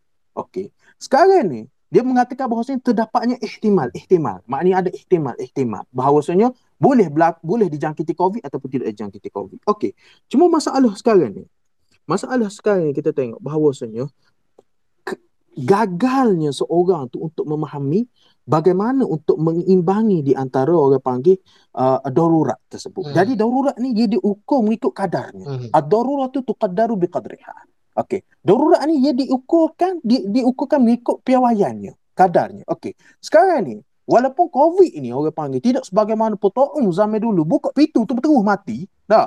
Hmm. Mak, maknanya kita balik rumah tu barulah kita tahu kita positif tak positif melalui satu fasa tertentu kan. Tapi masing-masing masih mempunyai orang panggil darurat kepada orang panggil untuk keberjangkitan tu ada. Walaupun orang panggil secara terlihat maknanya kena selalu ke ataupun kena kemudian. Kenapa? Hmm. Ah, jadi sekarang ni dia tak timbul dah masalah orang sakit tak orang sakit. Kadang-kadang orang yang positif, orang yang negatif tak ada simptom. Kabar-kabar esok lusa meninggal. Wa yazubillah. Nampak? Jadi sekarang ni kita tak boleh dah dengan ihtimal-ihtimal yang kita rasa. Kita rasa, rasa, rasa, rasa tu tidak boleh jadikan hujah. Ha, ihtimal kita tu tidak boleh jadikan hujah. Okey. Jadi sekarang ni beralih kepada per, uh, berubah tadi. Okey. Sekarang ni tengok or- orang orang orang jadi, ada pertimbangan. Uh, bahkan ada pemilihan ada orang kata, "Oi, ambil nak ambil AZ ke nak ambil Sino, nak ambil ini sedangkan kerajaan dah tetap dah. Uh, orang panggil populasi daripada sekian-sekian-sekian uh, golongan sekian-sekian akan ambil vaksin ni dulu sebab Hmm. kita terhad ke apa untuk ni semua. Okey. Sekarang ni kita tengok ada satu lagi perkara yang sangat menarik. Uh, sangat menarik. Uh, berkenaan tentang uh, perlu vaksin ke ataupun perlu uh, uh, kita menggunakan perubatan tradisional yang tidak terbukti secara klinikal.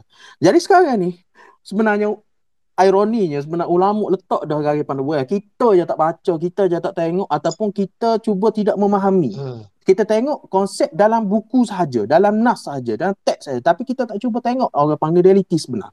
Okey. Jadi sekarang ni al-aslu i'tibarul ghalib. Yang asal dia iktibar ghalib. Macam mana? Sekarang ni kita tengok. Kerajaan dah nyatakan bahawasanya uh, vaksin ni harus vaksin ni tidak uh, apa dijanjikan oleh kerajaan lah bahawasanya vaksin ni tidak akan memudaratkan bla bla bla bla bla. Okey. Secara logik akalnya takkanlah kerajaan nak suruh kita mati. Nampak? Bubak apa perlu apa perlu bubak kalau menyebabkan orang mati? Nampak? Okey. Jadi sekarang ni kaedah mengatakan bahawa al-ibratu lil ghalib asy-syai' la an-nadir. Maksud sekarang ni al-ghalib asy-syai' yang sekarang ni bahawasanya yang menjadi orang panggil kegaliban semasa orang panggil sekarang kena ambil vaksin. Jadi vaksin tu diita, diutamakan daripada perubatan yang belum lagi proven klinikal, yang nadir tersebut. Jadi an-nadir ni seperti kal ma'dum, seperti tak ada. Tak perlulah kita pergi buat report ke poli, kita kita menyatakan bahawasanya DG ni susuk lah ilmu lah DG ni uh, tak ceritakan berkenaan ada per, alternatif perubatan lain hak tradisional lebih terselamat, lebih halal, halal dan tayyiban lah Hmm. daripada vaksin ni hak belum tentu lagi halal. Nampak? Yang perlu ubat yang tak apa yang tidak unproven klinikal tu dia adalah nadir. Dia adalah na nadir. Jadi nadir ni kan makdum. Nadir ni tak ada seperti tak ada. Ha, jadi kena iktibar kepada perkara yang ghalib. Apa yang ghalib sekarang? Yang ghalib sekarang dah hampir orang kata terbukti di Europe sendiri, di Middle East sendiri bahawasanya vaksin ni memang boleh counter COVID dan disusuli dengan SOP pada tu. Memang terbukti, betul tak? Hmm. Kan? Betul kan? Betul betul. Ha, okey. Jadi kena iktibar al-ghalib. Ay, ustaz ni bercakap dalil tak tubik sikit abuk pun. Ini semua adalah orang panggil pendalilan yang mana ulama menetijahkan daripada dalil-dalil yang sangat banyak. Kalau kita, kita nak sebut satu-satu, dalil hadis, dalil Quran tak habis hari ni. Hmm. Ha, jadi kita sejak sebut orang panggil garis panduan ulama letak kita supaya kita ada maklumat secara uh, orang panggil secara Konsep. secara selapih pun tak apa. Ah, ada konsep, konsep dulu. dia tu. Hmm. Sebab sebab tu penting al-hukmu 'ala syai' far'un an tasawwurihi. Jadi kita nak hukum sesuatu perkara tu kita kena tengok dulu setara mana benda. Hmm. Ah barulah kita boleh uh, kita boleh menjustifikasikan benda ni boleh pakai tak pakai. Lah ni tak mikir pun. Tak mikir. Kita hanya pakai kepada persepsi. Tak tak cuba mikir pun bet, uh, tak cuba baca, tak cuba teliti, tak cuba berfikir. Sebab tu ayat Quran dia mari dengan afala tatadakkarun Hmm. afala ta'qilun Afala afala tatadabbarun. Hmm. Mu tak fikir ke Allah Ta'ala wi otak kamu wi akal. Mu tak fikir ke? Mu tak si fikir ke benda ni? Ah tak si otak aku malah. Buat apa? Kalau aku jual produk aku ni lebih laku daripada vaksin. Okey, tu. Okey, jelas eh. Lepas tu apa soalan tadi? Berkenaan dengan Tadawi bi ayan najasah. EZ, EZ. Ah, EZ. Okey, EZ tu sendiri. Okey. Sebagaimana Tuan Fahmi pun sebut dah, maknanya secara mudah lah gitu kan. Jadi EZ maknanya dia sudut uh, nama dia punya uh, sah ta'bir kalau kalau sah kalau tak betul tu betul dah. Jadi AZD 1222 ni sebenarnya dia tidak mengalami tidak ada pun porcine derive derived material tak ada pun gelatin daripada uh, animal origin sama ada uh, glycer animal uh, derived uh, glycerin ke stearic acid ke lactose ke apa-apa sahaja produk. Tak ada. Memang sudah sebab akhir peringkat akhir orang panggil manufacturing uh, AstraZeneca ni dia dia tidak menatijahkan bahawasanya benda tu orang panggil memang ada unsur-unsur binatang. Apatah lagi daripada babi. Walaupun asalnya kononnya ada dakwaan mengatakan bahawasanya dia diambil daripada trypsin yang ambil daripada pankreas uh, babi. Betul ke? Betul ke tuan Fahmi? Betul eh?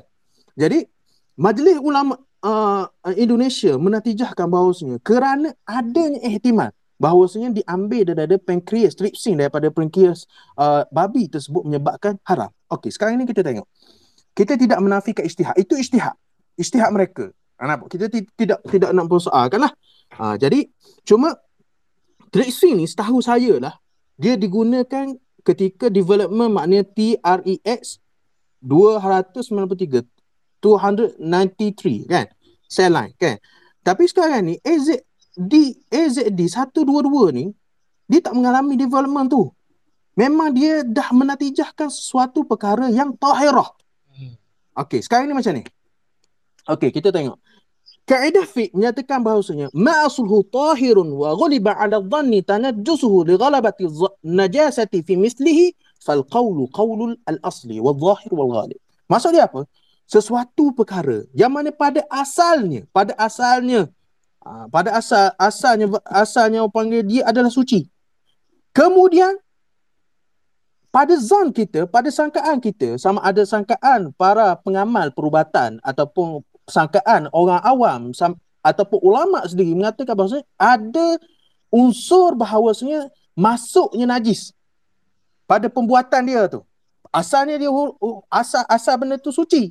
Ha, tetapi pada zan, zan sahaja. Jadi macam mana? Al-qawlu qawlu bil asli. Kita kena tengok pada asal. Sebab asal tu lebih ya yakin. Ah, jadi kita tak boleh tengok dah kepada zon-zon ghalib mengatakan itu kita serah kepada doktor. Serah kepada doktor. Andai kata, andai kata. Okey, kita serah kepada doktor. Ah, kita serah kepada doktor. Okey.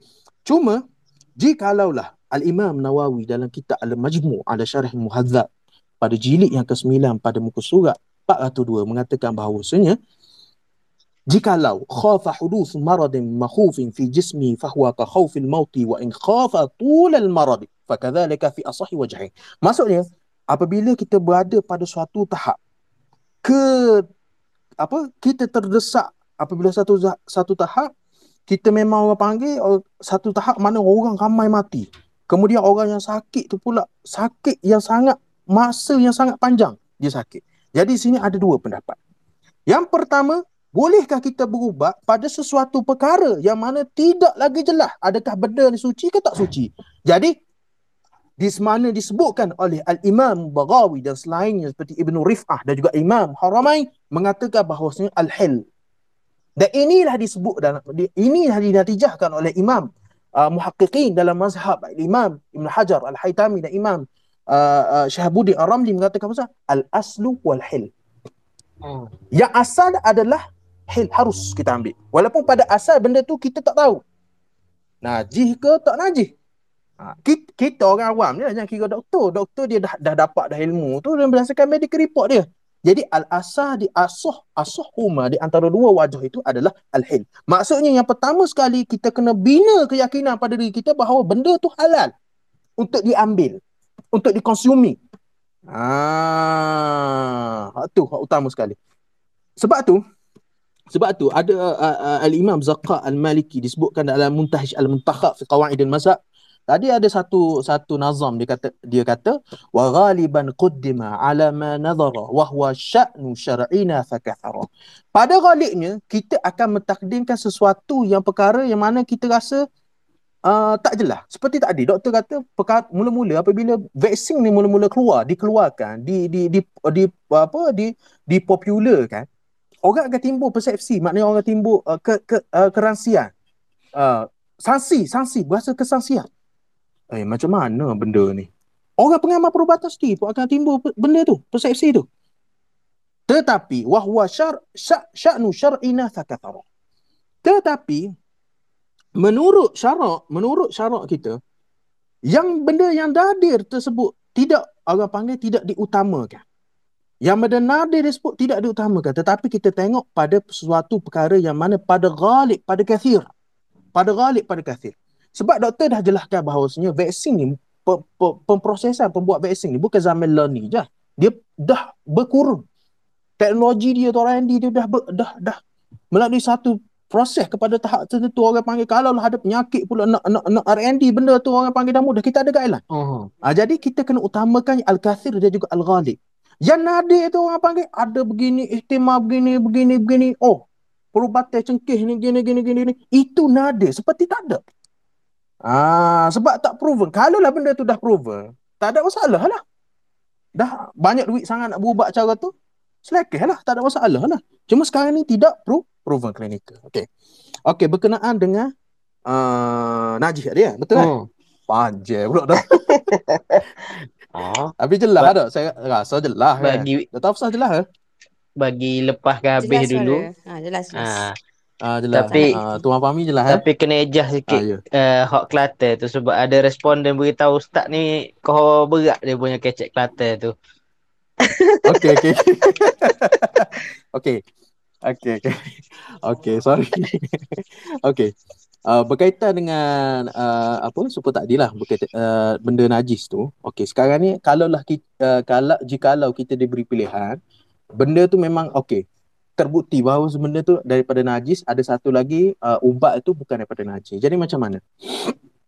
Ya betul, ya betul. Maknanya dalam syarak pun sendiri menyuruh kita mengambil perubatan yang halal. Hmm. Memang benda ni pun uh, akal yang saling pun orang yang orang sama ada orang Islam ataupun tidak orang Islam yang betul-betul terlibat lapangan kajian tentang orang panggil scientific microbiotic ni dia orang pun sendiri pun tak setuju. Dia orang pun tak setuju dengan penggunaan khinzir ni sebab dia tahu Betul ke doktor? Betul ke?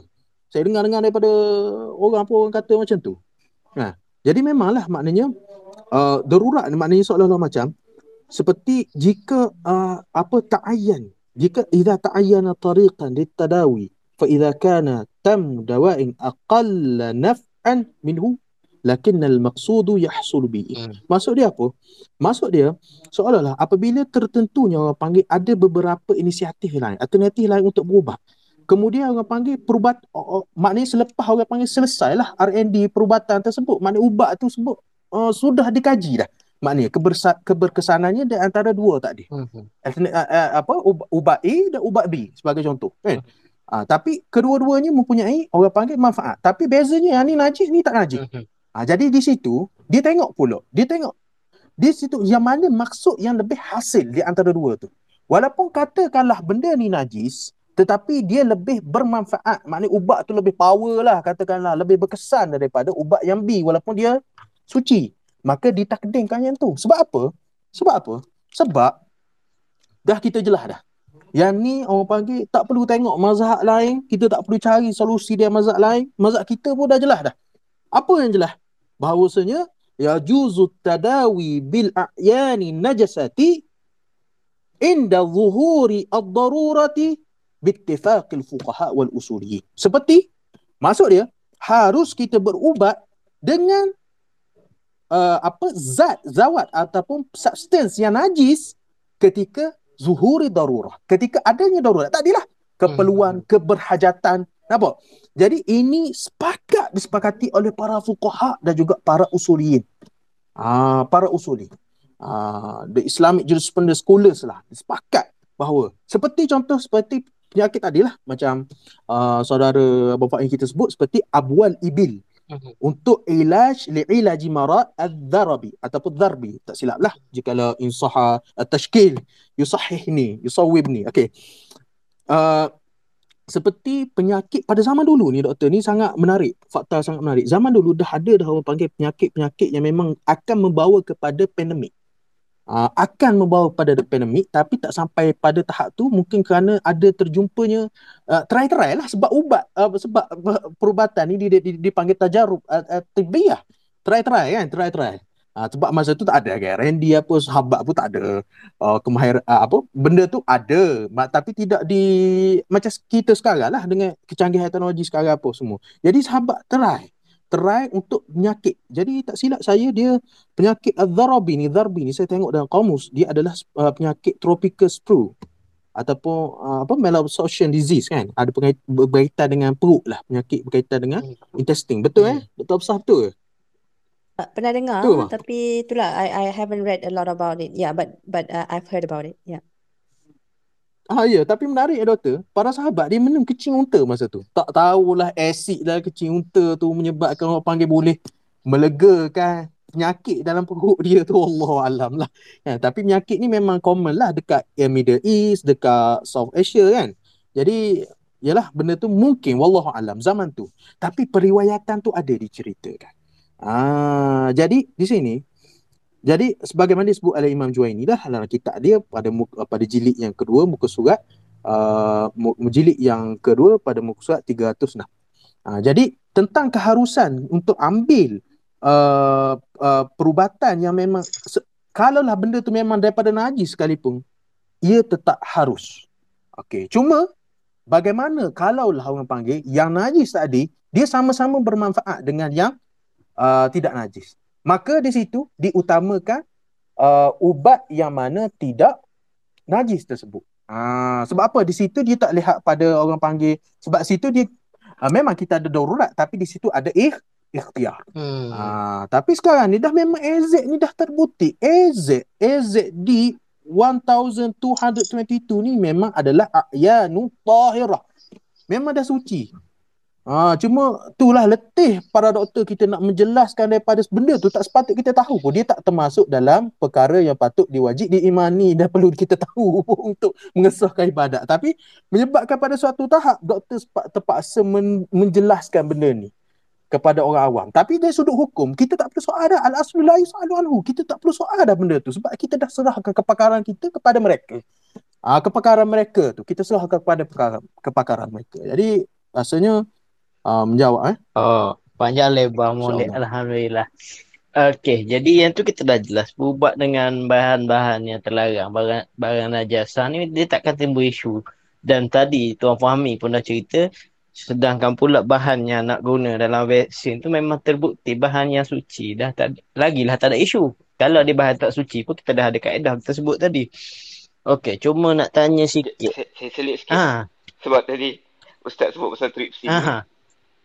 Ah, saya rasa isu isu majlis, majlis ulama Indonesia tu dia keluarkan fatwa macam tu mungkin silap faham tentang tripsin tu lah. Uh-huh. Sebab ada tripsin ni tak tak semuanya berasal daripada khinzir, ada yang sintetik yang dibuat di mamal. Uh, ya, yeah, betul. Ah, jadi dia mungkin berlaku uh. kekeliruan masa tu semasa pengeluaran yeah. fatwa. Mungkinlah. Uh.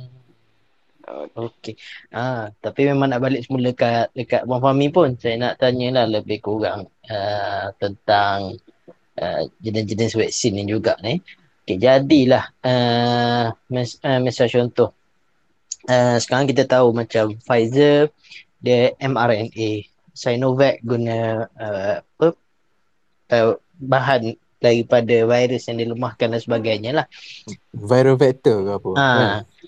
Jadi dari segi keberkesanan vaksin-vaksin ni dia sebenarnya sebab yang yang kita tahulah jawapan yang memang yang secara pastinya apa vaksin yang kita dapat yang itulah yang paling baik yang paling berkesan.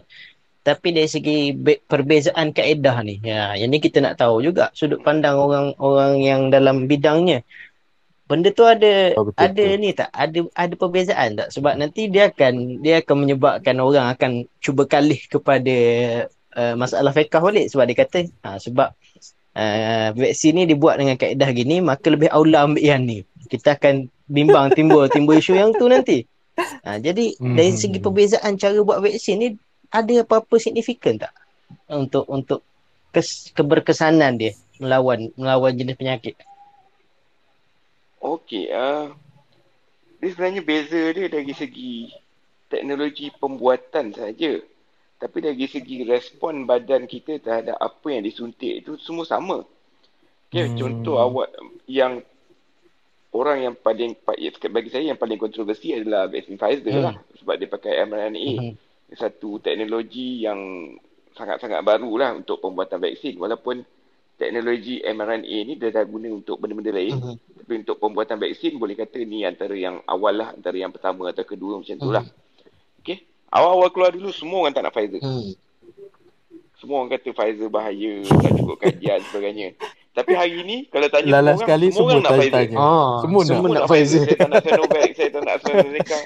saya nak Pfizer juga. Hmm. Oh, faham Jadi ah, dia sebenarnya dari segi dia beza dia dari segi teknologi pembuatan penghasilan yang menyebabkan uh, vaksin ni perlu dihandle pada suhu-suhu sekian. Jadi ini dari cuma dari segi luaran saja. Tapi bila dia disuntik ke dalam badan, hasilnya kita dapati melalui kajian sama. Tapi kita hmm. yalah ada satu isu lagi bila kita tengok report ada yang kata uh, Sinovac dia punya dia punya keberkesanan dalam dalam kajian tu tak tinggi. Mhm. Uh, 50 60% saja. Mhm. Tapi sebenarnya uh, kita tak boleh nak nilai keberkesanan sesuatu vaksin ni hanya bergantung pada clinical trial tersebut saja. Mhm. Sebabnya Hmm. kajian ni dia tak buat dalam masa serentak kondisi yang sama di negara Hmm. yang sama. Contohlah Sinovac tu mungkin dibuat di negeri yang masa tu kadar infection dia terlalu tinggi. Hmm. Faham? Ha, Pfizer dibuat satu tempat kawasan yang kadar infection dia dah terkawal. Jadi tak mungkinlah dia punya result ni dari segi trial yang yang kita kata kecil lah dalam puluh-puluh ribu tu. Mhm. Kalau nak compare dengan berjuta-juta orang yang guna sekarang ni, trial tu masih lagi kecil lah. Hmm. Betul. Jadinya tak boleh nak bandingkan result dia macam tu. Tapi bila kita Hmm. tengok penggunaan dia dalam real life, dalam situasi sekarang, yang mana berpuluh-puluh negara dah guna ke ba- banyak jenis vaksin dan bila kita compare keberkesanan dia antara jenis-jenis vaksin ni, semuanya tunjuk keberkesanan yang lebih kurang se- sekata. 90% Hmm. mengelakkan kematian, 90 90 ke 95% mengelakkan komplikasi serius. Yang yang ni semua vaksin ni tak kisah teknologi pembuatan dia, tak kisah jenama dia, semua tunjukkan kesan yang sama bila kita Hmm. guna secara berkelompok. Jadinya, Hmm. insya-Allah benda ni sekata dan setara dari segi keberkesanan dan keselamatan di antara satu dengan yang lain. Hmm, betul. Jadi uh, uh, uh, uh, sorry eh uh, Tuan Fahmi mencelah. Sebenarnya Eh, sila, sekarang sila, tadi sila. saya saya ada ada sentuh tadi tentang orang panggil kalau lah di antara contoh dua ubat tadi A dengan B katakanlah at, ataupun Pfizer dengan AZ sebagai contoh. Uh, masing-masing bermanfaat. Maknanya masing-masing mencapai satu tahap orang panggil memang betul-betul dah memang boleh counter benda ni. Ambil yang A pun sama, ambil yang B pun sama, tak ada beza kan. Uh, yang ihtimal ihtimal kata tu yang kita dah tolak tepi dah kan. Kita setuju yang tu. Hmm. Sekarang ni kalaulah dalam fiqh, dalam fiqh cara ulama berfikir apabila orang panggil dah satu satu tahap al-musawah al-musawah fi tahdi az-zawat fi tahdidi az-zawat sampai satu tahap orang panggil memang dah satu level orang panggil dah sama satu tahap sama Hmm. maknanya keberkesanan dia dari sudut manfaat dan juga orang panggil boleh meno- menolak madarah Hmm. maka di situ sudah ternafinya ikhtiar Hmm. ternafinya ikhtiar ni disebut oleh Imam Haramain dalam Burhan Hmm. Maksud situ apabila benda tu sa- sama-sama dari sudut tahap manfaat dia, maka di situ orang panggil sudah tidak ada ikhtiar dah. Hmm. Sebab kita dah boleh pilih A, kita dah boleh pilih B. Cuma masalah, mungkinlah orang timbul permasalah. Saya tak yakinlah dengan yang ni. Saya tak yakinlah dengan yang ni. Oh, saya nak yang ni. VVIP nak yang Pfizer. Bagi contoh kan. Contoh tengok-tengok. Oh, pompa, pompa, pompa. Esok Hmm. Mahathir cocok dah. Hmm. Contoh, contoh kan. Jadi sekarang ni, sekarang ni kita apabila melibatkan orang panggil uh, situasi uh, rakyat yang Yalah mungkin wallahu alam terdapat unsur kezaliman. Wallahu alam kita tak tahu kerja orang atas. Tapi satu je. Kalaulah orang atas tidak jujur ataupun amanah tentang pengagihan vaksin yang mana yang terbaik untuk rakyat, ha, Hmm. memanglah sepatutnya sifat seorang imam yang adil bukan imam yang jair sepatutnya dia kena utamakan ar-ra'yah muqaddam ala Mhm. ra'i kan Mhm. sepatutnya macam tu. Ah tapi kalaulah begitu kita tak perlu bersoal. Sebab apa? Ada satu lagi kaedah iaitu tasarruful iman ala ra'iyatihi manutum bil maslahah. Hmm. Tasarruf imam PM kita Muhyiddin Yassin ke Midin ke Azmi Ali ke Jadi tasarruf imam tu orang panggil manutum bil maslahah. Mungkinlah dia tengok dari sudut orang panggil nak kena takut habis stok dulu, kena bagi ke frontliner dulu ke apa yang ayat ni mungkin yang second, terceri apa tengoklah macam mana kan. Ha, jadi kita tak tak perlu bersoal dah benda. Pertama dah ternafi ikhtiar sebab apa musawah baina tahdid zawat. Kemudian satu lagi orang panggil kita dah serah dah kepada dia. Memang kita kena serah 100% kepada doktor dan serah kepada uh, uh, apa imam pemerintah. Okey. Bukan bermaksud begitu maknanya kita tak boleh timbul uh, uh, apa orang panggil ke kerisauan, kebimbangan. Iya, tapi jangan berlebihan. Sebab kita ni ummatan wasatan ya. Litakunu ummat litakunu syuhada. Jadi kita ni kena kena apa? Uh, pertengahan lah. Hmm. Ha gitu. Sebab satu lagi Bukan tak boleh nak nak nak, nak risau sangat. Satu tak, lagi tak? ada ada kaedah lain juga yang ni rasa kalau saya silap sebut ni dia kena betulkan lah. Uh, uh, hukmul hakim raf'ul khilaf. Ah, yarfa'u khilaf. Betul. Hmm. Hukmul hakim yarfa'u khilaf. Hmm. Cuma saya ada satu dulu, saya ada buat makalah apa dia uh, bahasa Arab Hmm. kan. Saya tentak sentuh tu bawa kepada mufti-mufti dekat Malaysia ni semua marah kata budak ni bahasa Arab pun tak tahu mana apa gini-gini. Ya sebab raful hakim ni sebenarnya Hmm. raful al khilaf ni bagi hakim, hakim yang mana cukup syarat. Hmm. Memang dia ni orang panggil adalah orang yang mujtahid. Hmm. Okey. Orang yang cukup syarat. Tapi sekarang masalah dekat Malaysia ni uh, tidak cukup syarat. Uh, tidak cukup syarat orang panggil sekadar memenuhi syarat. uh, itu sajalah. Tapi memang betul. Kaedah tu memang uh, praktikal hmm. dan memang benda ni uh, kita apabila kita duduk situ maka kita akan lebih tenang. Hmm. Ha, lepas tu ni masalah orang kita ni dia lupa konsep tak tawakal. Ha, dah kita berubah dah. Kita dah berubah dah. Tawakal je lah. Ha, tawakal je lah. Ah, jadi tak, dia tak tanah lepas pada berubah tu wa ufawwidu amri ila Allah. Serah pada Allah Taala. Sebab Allah Taala ni tidak akan sia-siakan hamba-Nya. Sebab yang kena penyakit ni bukan kita saja. Israel pun kena mereka awal. Satu dunia kena. Satu dunia mereka sejuta, dua juta kena mati kan. Hmm. Jadi benda ni kita tengok adalah hikmah yang mana kita tak nampak. Jadi orang kata tengok sebab masa ni dia tak kira orang beriman ke tak beriman semua kena. Sebab tu kita tengok masyarakat di tanah seku- khususnya mereka lebih bersedia dari sudut mental. Sebab benda ni dah berlaku dah dalam dalam uh, apa masa suatu masa nenek moyang mereka 100 tahun dulu dah berlaku. Jadi mereka seolah-olah panggil dah bersedia dari sudut mental. Jadi masa ni kita tak kita kita tak jumpalah harap ni orang panggil uh, yang propaganda media ni memang kerja dia dah eh, Al Jazeera terutamanya memang kerja dia dah. Hmm.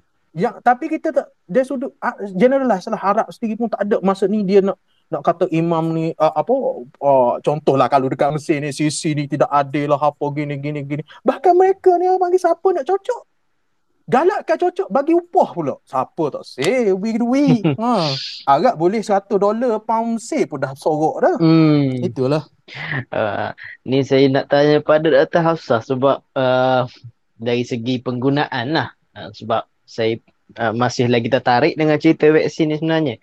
Uh, di Ireland, Johnson Johnson dah ada pakai ke doktor? Hmm, setakat yang saya tahu belum lagi. Tak, uh, rasanya belum lagi. Kenapa ya?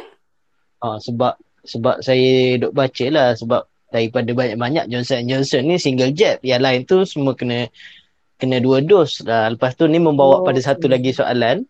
Bawa lagi pada satu soalan. Yang ni sama ada doktor ataupun uh, Bang Fahmi boleh jawab lah. Uh, sebab yang ni came across video tadi.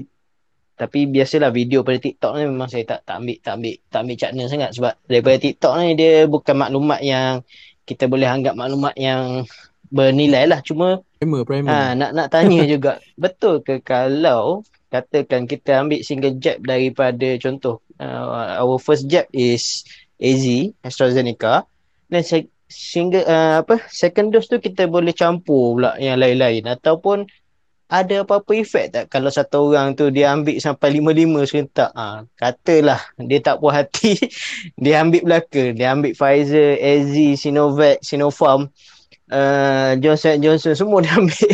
Jadi benda tu akan akan ada efek apa-apa ataupun boleh tak benda tu dari segi uh, medically dan daripada sudut uh, farmasi. Yang ni saya bu- buka lah pada doktor ataupun uh, Bufami mana-mana dulu nak terangkan.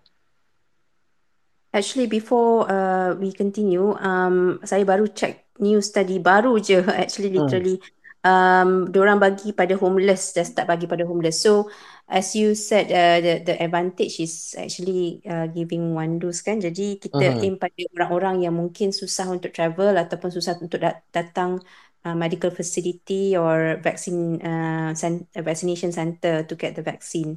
So Mhm. uh, just just as I'm checking the news, I come across uh, that um, that they are giving it to homeless people. Mhm. So the question was is uh, um, whether there's any harm eh, kalau Ah, I mean, kalau dicampur-campur dos. Oh, okay, Ah. alright. Um, dia macam mana nak cakap kalau uh, I think the concept dia sama je kan. Ini ini ini kiranya um, secara logik lah teori dia macam mana kita tahu dia ber, bertindak kan dia bertindak me, uh, dengan me, apa trigger the immune response to uh, provide immunity lah towards COVID without actually causing the infection itself. So kalau nak ikutkan kalau different vaccine you you get basically the same uh, effect lah kan uh, in on the immune system. The, the the outcome that we want is the same lah. Uh, tapi as uh, Fahmi has explained, um, the the numbers of um, efficacy, the different uh, figures that we get is because uh, the the trials were done uh, in different countries, you know, different uh, uh, point in time, and therefore you get different numbers. We can't really compare terus secara terus uh, you know nombor dari satu nombor ke satu nombor lain sebab you have to um, read the the article and to understand how they come up with the number, wh- uh, what uh, countries they perform, uh, they they actually um, uh, perform the the research in, and also uh, you know at what point in time. So um, so itulah antar, antaranya. Tapi I wouldn't recommend uh, kita tak kita tak akan cakap lah okay boleh campur aduk ke macam tu because uh, obviously everything that we give or apa every treatment uh, ataupun ni lah vaccination that we give is based on um, uh, clinical trials. So uh, itu kaedah diberikan sesuatu rawatan ataupun vaccination kita perlu mengikut apa yang dah dikaji. Kalau uh, langgar daripada apa yang dikaji dikuatiri menyebabkan uh, side effect lah. Uh, katakanlah uh, ambil apa? Patutnya ambil satu dos kan. Uh, sekali Aha. dia nak double triple punya effect. Oh dia ambil dua dos sekali. ha, jangan buat hal kan. Sebabnya so dia bukan macam tu sebabnya kita dia dos tu di di ditetapkan adalah sebabnya kan ah, jadi kita, itu dah dikaji dengan dos tu apa efek dia. So kalau you ambil lebih daripada apa yang ditetapkan ataupun you ambil lain kaedahnya uh, then dia punya outcome can be different and we don't know the side effects. Uh, Fahmi, do you have anything to add? Ah, okey. Uh, sekarang ni memang ada kajian lah yang, yang tengah try combine different uh, first jab dengan second jab tu. Tapi result dia nampak okey tapi dia belum belum lagi jadi satu recommendation apa yang boleh campur apa yang tak boleh campur. Jadi yang tu kita kena tunggu lagi lah. Sebab walaupun kita tahu dia punya respon badan, dalam badan kita sama tapi ada setengah vaksin. Contoh AstraZeneca dia ada safety profile dia, dia, dia akan highlight dengan isu blood clot. So kita tak Mhm. tahu kalau dengan campur Pfizer, campur AstraZeneca, apa jadi pada risk tu. Ha, jadi benda-benda tu Hmm. perlu dikaji. So buat masa ni memang tak dicadangkan untuk campur. Tapi benda uh, recommendation ni mungkin berubahlah dalam masa beberapa bulan ataupun tahun yang akan datang. Hmm, jelas jelas. Sebab benda-benda ni antara benda yang kita ambil consideration juga kan Ding kan. Sebab yalah dia kadang-kadang dari benda yang sekecil-kecil benda macam ni je lagi dia bila kalih dia akan jadi isu agama dan dia akan bawa pada soalan hukum balik. Jadi dia dia Betul. dia berpusing-pusing dekat situ. Aduh. Ha, manalah tahu kalau ni? Contohnya ah. at the moment ada dah trial Mhm. yang uh, apa tu ada evidence untuk uh, increase the gap between the two doses kan. Okey katakan Mhm. 12 minggu jadi 14 16 minggu. So itu Aha. semua based on trial. Bukan kata Mhm. kita kata memang takkan berlaku ataupun memang uh, tapi it, kita perlu buat um, ujian dulu baru kita boleh cakap okay this is safe and effective. Hmm, okay, faham, faham. Yalah, kita pun tak nak nanti tiba-tiba ada overclaim, overclaim yang tertentu kan. Uh, contoh, uh, ialah selain pada overclaim yang negatif, overclaim yang positif ni pun kena, kena, kena hati-hati juga. Saya pun pernah lah secara nakalnya saya pergi upload satu video Pak Cik dia cakap apa kena sengat tabuan tak jadi apa-apa sebab dia dah vaksin. Yang tu sebenarnya tak ada kaitan pun dengan vaksin. Minum klorok, minum klorok. Minum klorok dan dan benda-benda yang tak ni lah. Itulah minum Ah. Clorox tu mena, men, men, um, jangan menambahkan kes lagi hospital lah dia lah. Tapi kebal dah tu, dah tak besar lah. Ah, Kan? Dah ah, kebal dah pakcik tu, siap buat promo lagi, ah, promotion. itu duration video tu berapa lama tu? Kena check lepas-lepas tu. Ha, itulah. Banyak siri juga tu. Okey. Uh, untuk selingan sahabat-sahabat pendengar kalau ada soalan nak tanya sebab kita mungkinlah tak nak habis lewat sangat sebab kita bimbang esok tu Fahmi mungkin bertugas uh, saya saya kata silap saya beliau masih lagi bertugas sebagai ni lah uh, di di PPV. Uh, jadi kita pun tak nak ganggu mungkin ada 12.30 12.45 lah paling lewat kita boleh habis.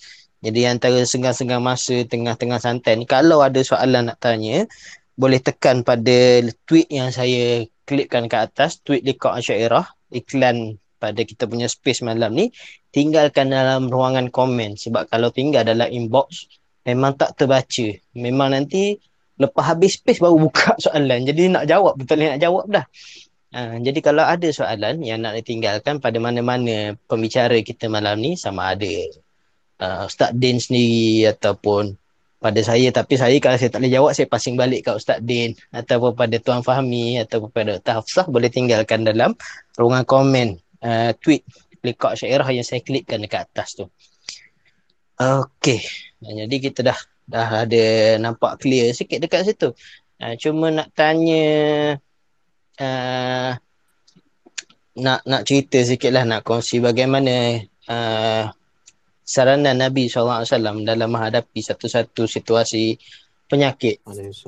Nabi kita dia tidak akan menolak apa-apa bentuk perubatan yang ada pada zaman tu. Menjadi Betul. menjadi bukti kepada Sah. kita bahawa Nabi SAW tidak menolak sebarang bentuk perubatan ataupun mengkhususkan bentuk-bentuk perubatan tertentu sahaja. Sebagaimana sebahagian Hmm. makanan-makanan sunnah yang memang daripada umum hadis, sebab hadis ni dia ada lafaz umum yang memerlukan kepada maksud Betul. untuk kita faham secara khusus.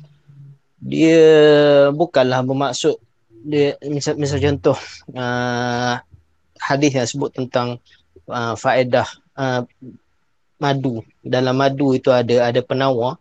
Dia bukan menunjukkan secara keumuman semua penyakit suruh berubat dengan madu. Sebagaimana juga hadis yang lain Nabi SAW sebut orang yang makan uh, tamar secara spesifik hadis tersebut uh, ajwa tujuh biji pada waktu pagi akan terpelihara daripada uh, sihir dan juga racun.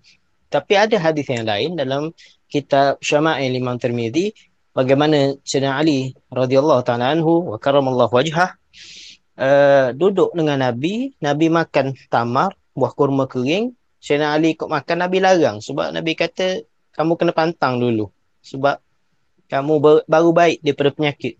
Itu menunjukkan di situ makanan sunnah ni bukan sepan- sepanjang masa sesuai untuk semua orang. Ini satu benda yang kita kena faham clear cut malam ni.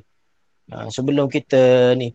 Dan kalau tengok juga apa-apa yang Nabi sebut itu adalah secara umum tanpa disebutkan dos dia banyak mana. Misal contoh Nabi sebut uh, tentang khasiat habatus sauda.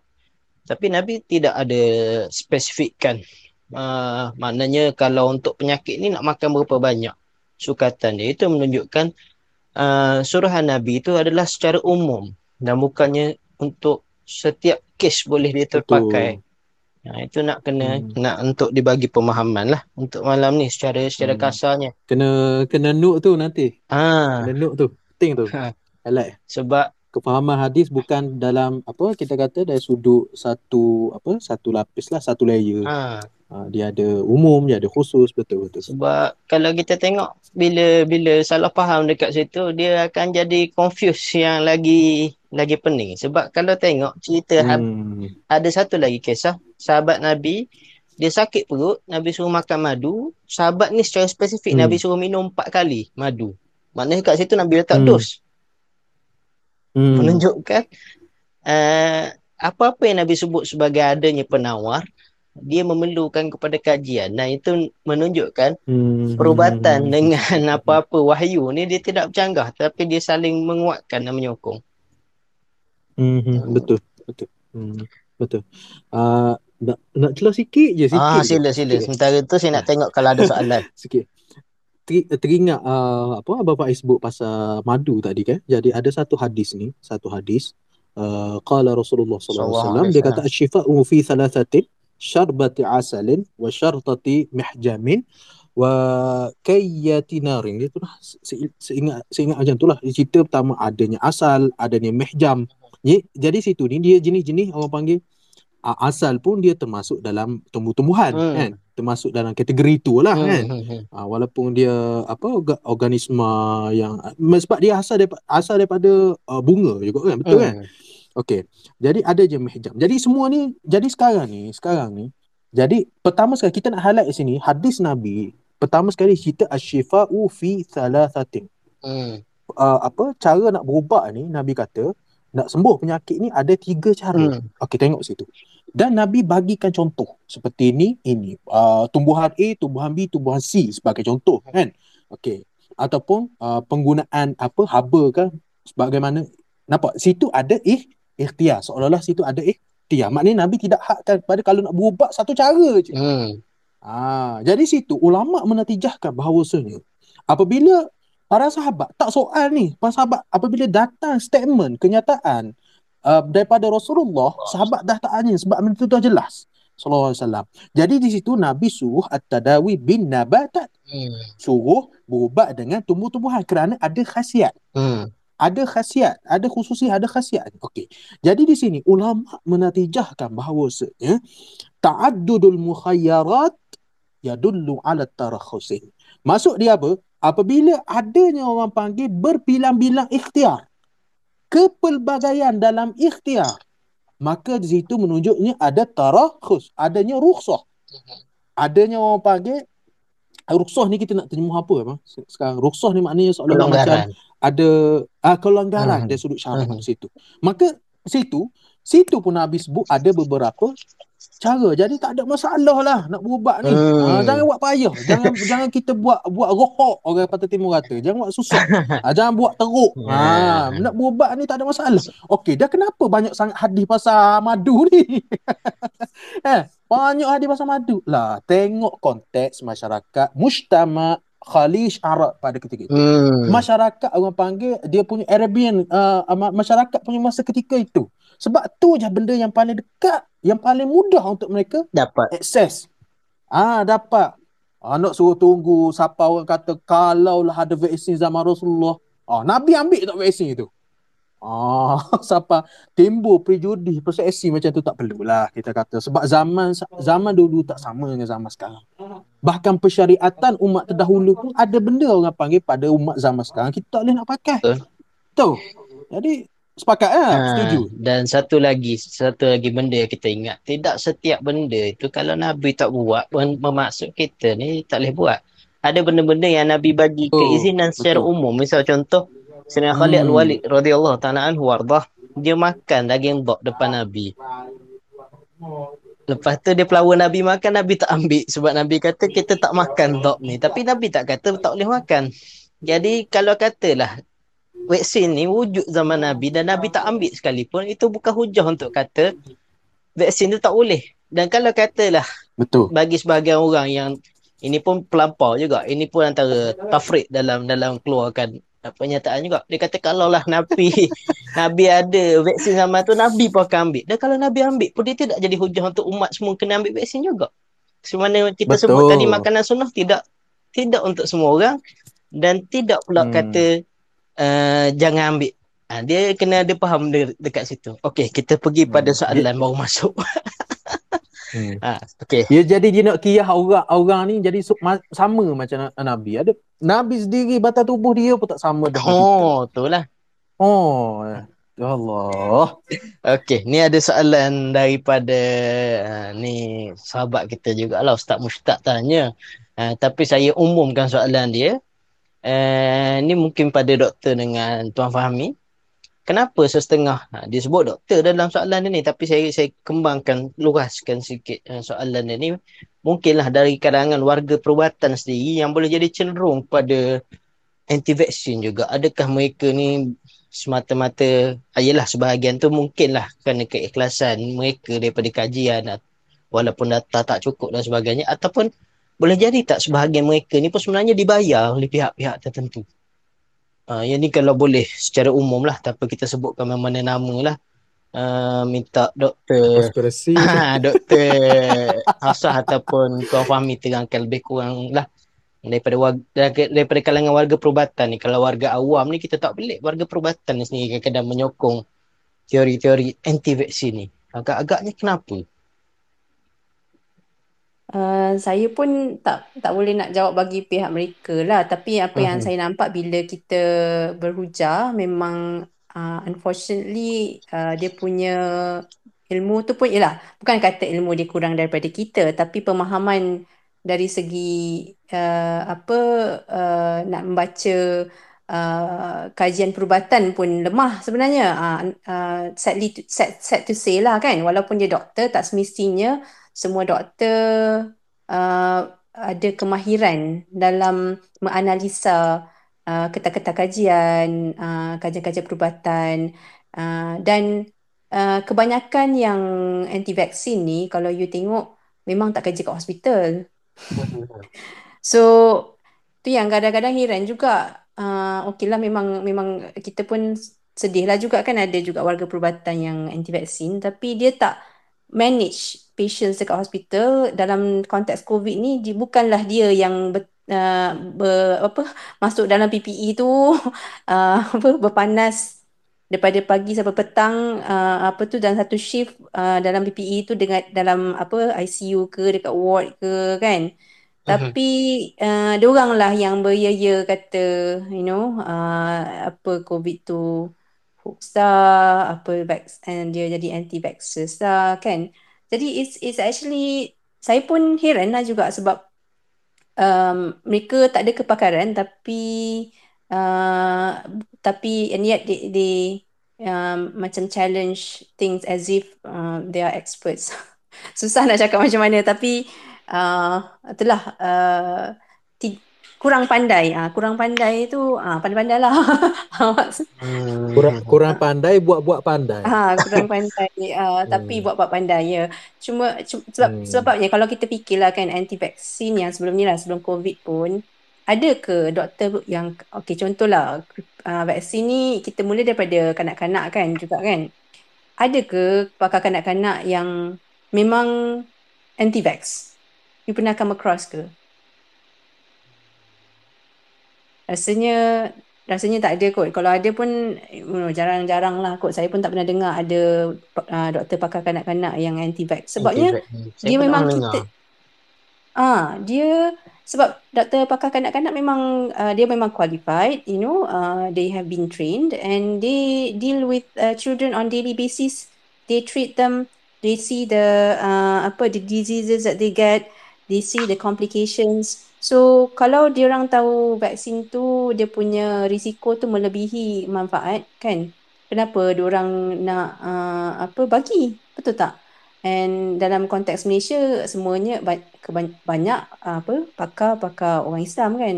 Jadi takkanlah kita nak bagi benda yang kita tahu lebih memudaratkan Uh, Ya, Dari betul. segi COVID Hmm. pun itulah kadang-kadang dah cakap eh, kau tak payah cakap lah kau tak ada kerja pun kat hospital kan. I pun yang doktor kulit bukan kita nak merendahkan semua ada peranan masing-masing. Okey GP macam Dr. Kamarul pun GP juga tapi dia bukan anti-vax lah kan. Mhm. Tapi kalau you duduk kat klinik, you tak uh, deal with COVID patients and yet you say, oh the treatment, this treatment works. Treatment kat hospital tu doesn't work. Allah, you pun tak kerja dekat hospital kan. Macam mana you bercakap macam tu kan. Lepas tu, Hmm. unfortunately bila kita tanya, kita nak berhujah pun, maksudnya uh, dia tak faham pun nak macam mana nak analisa, nak, nak uh, apa tu critical appraisal of the apa uh, uh, research articles pun tak tahu. So kita Hmm. macam nak berhujah pun nak berhujah yang dengan orang yang kurang pandai kan jadi tapi masalahnya dia membodohkan orang lain. Ha, sebab orang lain tak ada langsung. Ha, dia ada doktor, dia ada dia ada title doktor kan. Ha, jadi Hmm. yang tak ada ilmu ah hanyut sama sekali. So Macam Sky Clinic tu lah kan Dr. Hafsah kan Sorry mention itulah korang pandai-pandai lah uh, apa tu I think uh, boleh menilai lah kan sebab bagi saya macam ni senang uh, senang je doktor tu kerja rawat covid tak? Ha. hmm. Kalau dia merawat COVID mungkin dia adalah kepakaran dan uh, apa uh, ke, latihan untuk apa dia ada qualification lah, dia ada credibility lah untuk uh, bercakap Hmm, mengenai hmm, apa yang patut apa yang tidak kan. Tapi kalau kalau nak uh, menidakkan semuanya apa yang dah dibuat selama ni dan even macam ivermectin pun contohnya kan? Kita ada je buat klinik uh, clinical trial tapi uh, nak sangat uh, macam kita tak macam saya cakap tadi even vaksin yang dah terbukti pun saya tak saya kata kita tak boleh nak bagi sesukati dos macam mana kan uh, interval macam Ya. mana antara dua doses kan. Itu dah dikaji kan. Uh, Hmm. pun kena mengikut kaedah. Sebab bila kajian tu ada beberapa benda yang kita nak tentukan sebenarnya. Sama ada uh, selamat berkesan dan kalau uh, dan apa side effect profile dia uh, jadi kita bukan nak cakap uh, kalau uh, apa tu kita nak tahu yang bagus je yang yang tak eloknya apa. Dan kalau ada uh, risk tu apa uh, does it outweigh the benefit? So obviously kalau kita, dia lebih risky daripada uh, beneficial of course kita tak bagi. Lepas kalau ada risiko, kalau uh, yang kecil apa uh, uh, risiko kecil, Ris- risiko yang berat apa? Dan berapa kebarangkalian dia? Dan macam mana kita monitor. Sebenarnya ada banyak benda yang kita uh, tu sebab kena buat uh, kajian klinikal. Tak boleh Mhm. main bagi je. So kalau you nak bagi, nak bagi dos apa? Kalau um, untuk pesakit macam mana? Pesakit ringan, pesakit uh, semua rakyat Malaysia ataupun pesakit ICU, uh, itu semua soalan-soalan yang kita kena jawab uh, untuk memulakan satu rawatan. Setakat ni rawatan dalam medicine ni uh, adalah dia punya clinical trial. Okay, dia ada different types of clinical trial lah. Ada apa uh, quality of evidence pun lain-lain. Mhm. Tapi uh, apa yang kita bagi setakat ni kita tahu ap- uh, apa kebe- uh, safety and uh, side effect profile dia. Um, so saya saya pun tak tahu dan macam saya cakap lagi lagi satu lah uh, kebanyakannya ada treatment lain yang mereka uh, servis lain yang mereka provide yang so called unconventional lah yang um, banyak tidak uh, dibuktikan melalui uh, kajian klinikal uh, yang ia selamat dan berkesan. So uh, kadang-kadang uh, uh, petugas kesihatan ni banyak eh doktor, kadang MA, nurses. So kadang-kadang dia punya cerita dekat social media ke WhatsApp, oh ni cerita daripada MA, cerita daripada nurse, dia cerita daripada doktor. Nama pun tak ada. Kalau ada nama pun tengok dekat MMC pun tak mana. Tengok dekat National Specialist Register tak ada. So siapa ni Hmm. kan? Tapi WhatsApp dah beribu-ribu dah viral. Itulah masalahnya. Hmm. So um, uh, kadang-kadang itulah ada juga orang walaupun you know um, apa tu uh, medical people orang ada jual uh, produk juga. Uh, ada jual produk. Hmm. Uh, ada ramai uh, yang Supplement, supplement. ah itu masalahnya. Jadi uh, orang kata uh, dia, tu, tu yang dia kata okey apa yang dijual ni berkesan. Uh, itu itu conflict of interest lah. Hmm. Kan bila you ada dapat um, itu sebab kita kita dalam medicine ni kita ada ethics kan. Uh, so kita kena uh, elakkan conflict of interest. Kalau you uh, dapat manfaat daripada satu produk yang uh, uh, non evidence based uh, tapi at the same time you're a doctor tapi you jual produk tu of course lah you tahu you akan dapat duit daripada produk tu uh, so maknanya at, the, at masa you practice tu are you going to um, prioritize the uh, patient's care maknanya patient's well-being ataupun you akan uh, fikirkan juga you punya keuntungan daripada produk tu. Betul tak? So kalau ada dua-dua tu sekali at the same time dia akan bercampur aduk. Uh, kan? So, ialah uh, tapi ialah kalau nak cakapkan GP pun ialah is you run your own practice. Tapi as long as you run your own practice based on evidence based medicine that's fine. Tapi kalau you ada produk yang bukan uh, based on evidence and then you sell it uh, and you are saying as a doctor using your title uh, that it is effective it is safe then itu kira tak tahulah bagi saya tak amanah lah Hmm. Muncul marketing pula kan doktor kan? Ah macam itulah. Ada uh, marketing. Itulah title ni comes with responsibility kan. Ha. Jadi hmm. saya saya kita dah kemas kelas banyak lah macam kadang-kadang eh mana dia datangnya kan hmm. kan treatment ni kan. Ha. Hmm. Tapi uh, dan hmm. ada yang tapi uh, itu tak masuk lagi doktor yang bukan doktor. Ah uh, dia pakai title doktor. Macam pocik minum klorok tu kan.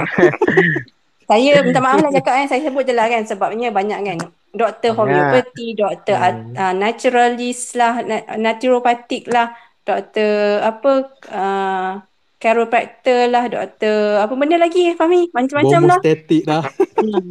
Uh, macam-macam lah so dia bermacam-macam jenis doktor dah ada macam kat pasar So hmm. I think um, hmm. orang pun jadi confused. Oh ini doktor ni padahal tak tak pergi pun medical school. Uh, pergi medical tu tak hmm. nak tapi uh, dia punya sembang tu macam macam pakar kan geram lah pula kan ataupun pergi tak habis kan doktor ha, kan apa? ataupun pergi tak habis ataupun belajar tapi tak habis kan? Balik-balik tu. kan? Tapi masalahnya lepas tu boleh pula cakap kenapa tak kaji kan? Eh kenapa you tak pergi medical school kan? Bising lah uh, okay ni ada satu soalan untuk uh, Tuan Fahmi. Uh, jadi macam dulu lah kita tengok uh, Trump dulu masa dia masa lagi presiden dan dia awal-awal Amerika um, sebelum Amerika ni dapat second wave COVID ni dia sibuk uh, iklankan tentang chloroquine yang lepas pada tu ramai lah saintis kata chloroquine ni sebenarnya no significant effect. So yang terbaru ni uh, ivermectin. Betul ke sebutan? Okay. So soalan daripada pendengar kita, dia tanya kenapa KKM still consider juga nak buat uh, study on ivermectin instead of betul-betul tumpurkan vaksin je sebab yalah macam ni ni saya sebagai layman lah orang awam baca saya terkejut juga ivermectin ni punya ubat untuk haiwan. Ha, tapi baru-baru ni ha, baru-baru ni orang orang popular kan kata ivermectin ni may have chances of uh, ubatkan covid. So kenapa KKM still consider juga nak uh, maknanya kaji juga. Uh, okay. Ni ni soalan daripada pendengar. Okey. Okay. Uh, saya jawab ni bukan bagi pihak KKM lah. Ni bagi okay. apa apa pandangan saya lah. Apa yang berlaku uh-huh. katnya. Dia uh, Ivermectin ni memang di Malaysia apa yang ada hanyalah produk untuk haiwan di Malaysia. Tapi di luar negara ia juga diluluskan uh, untuk penggunaan ke atas manusia. Uh, jadi di luar sana memang ada ivermectin untuk for human use. Okay. Uh, cuma di Malaysia kita tak ada. Saya antara doktor yang pernah guna ivermectin lah. Ada uh, tapi very specific use. Kita bukan guna on daily basis. Oh, okay. Okay. So, uh, disebabkan ada claim yang mengatakan ia boleh rawat COVID, dan ada beberapa studi kecil yang tunjuk yang ivermectin ni mungkin boleh ada potensi untuk dijadikan rawatan sebagai COVID. Jadi, dalam situasi COVID kat Malaysia ni, yang mana kita tahu tiada rawatan spesifik untuk COVID. Yes, kita ada vaksin untuk pencegahan. Tapi macam mana kalau dengan orang-orang yang mungkin tak dapat divaksin ataupun dia dah vaksin dan tiba-tiba dia kena jangkitan yang peruk, yang, yang teruk dan bila dimasukkan hospital, kita tak ada rawatan spesifik uh, untuk pesakit-pesakit seperti ini.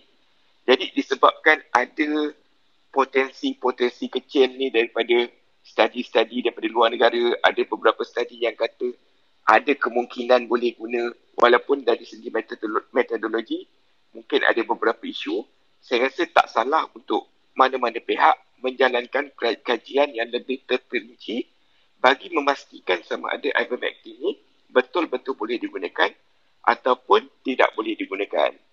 Jadi saya rasa isu kajian ini bukan satu isu yang sepatutnya kita jadikan satu kontroversi. Mhm. Memang biasa mana-mana kajian pun dia akan datang daripada uh, sumber yang lemah terlebih dahulu. Kita nampak hmm. ada benda benda ni ada potensi. So kita kaji, kita tengok potensi dia ikut celah mana. Boleh guna kat mana, dosa macam mana. Lepas tu kita teruskan kaji, kaji, kaji. Jadinya dalam proses kajian ni, kajian ni mungkin boleh menunjukkan kejayaan, mungkin boleh menunjukkan uh, kegagalan. Jadi mana-mana pun tak ada masalah asalkan kita tahu yang sebenarnya apa fungsi ivermectin ni sama ada boleh digunakan ataupun tidak. Hmm, hmm, hmm. Okey.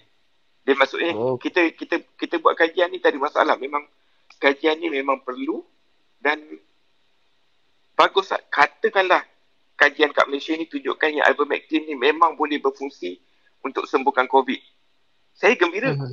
Walaupun mungkin pada masa sekarang ni uh, pendapat saya mengikut kajian-kajian sedia, sedia ada, saya tak nampak yang ivermectin ni uh, mempunyai potensi yang sangat besar.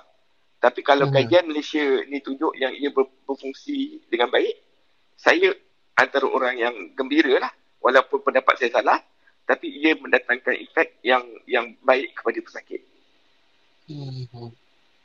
Okay. Jadi macam macam hydroxychloroquine hari itulah kan macam hydroxychloroquine hmm. kan kita uh, dalam medicine ada banyak guna bandingkan ivermectin sangat jarang lah kan saya antara hmm. Uh, specialty yang ada guna lah walaupun jarang guna. Um, apa tu uh, dan ada eh overlap antara ubat yang diberi pada manusia dengan ubat yang pada haiwan tapi uh-huh. yang orang nak beli dekat Shopee tu kenapa pula kan? Ha. Kita itu cari naas kan? Makna, uh, ada ke ubat beli kat Shopee korang ni? Uh, tapi uh, apa um, yang hydroxychloroquine tu kita ada guna eh untuk uh, contohnya lupus kan sakit lupus kan. Uh, macam saya kulit ada juga orang uh, sakit lupus yang ada uh, sakit uh, penyakit kulit uh, kulit lupus. Uh, kan? Dia tak semestinya systemic hmm. lupus. Uh, ada juga cutaneous lupus ada juga yang ada overlap. So hmm. saya betul, memang betul. biasalah um, prescribe. Hmm.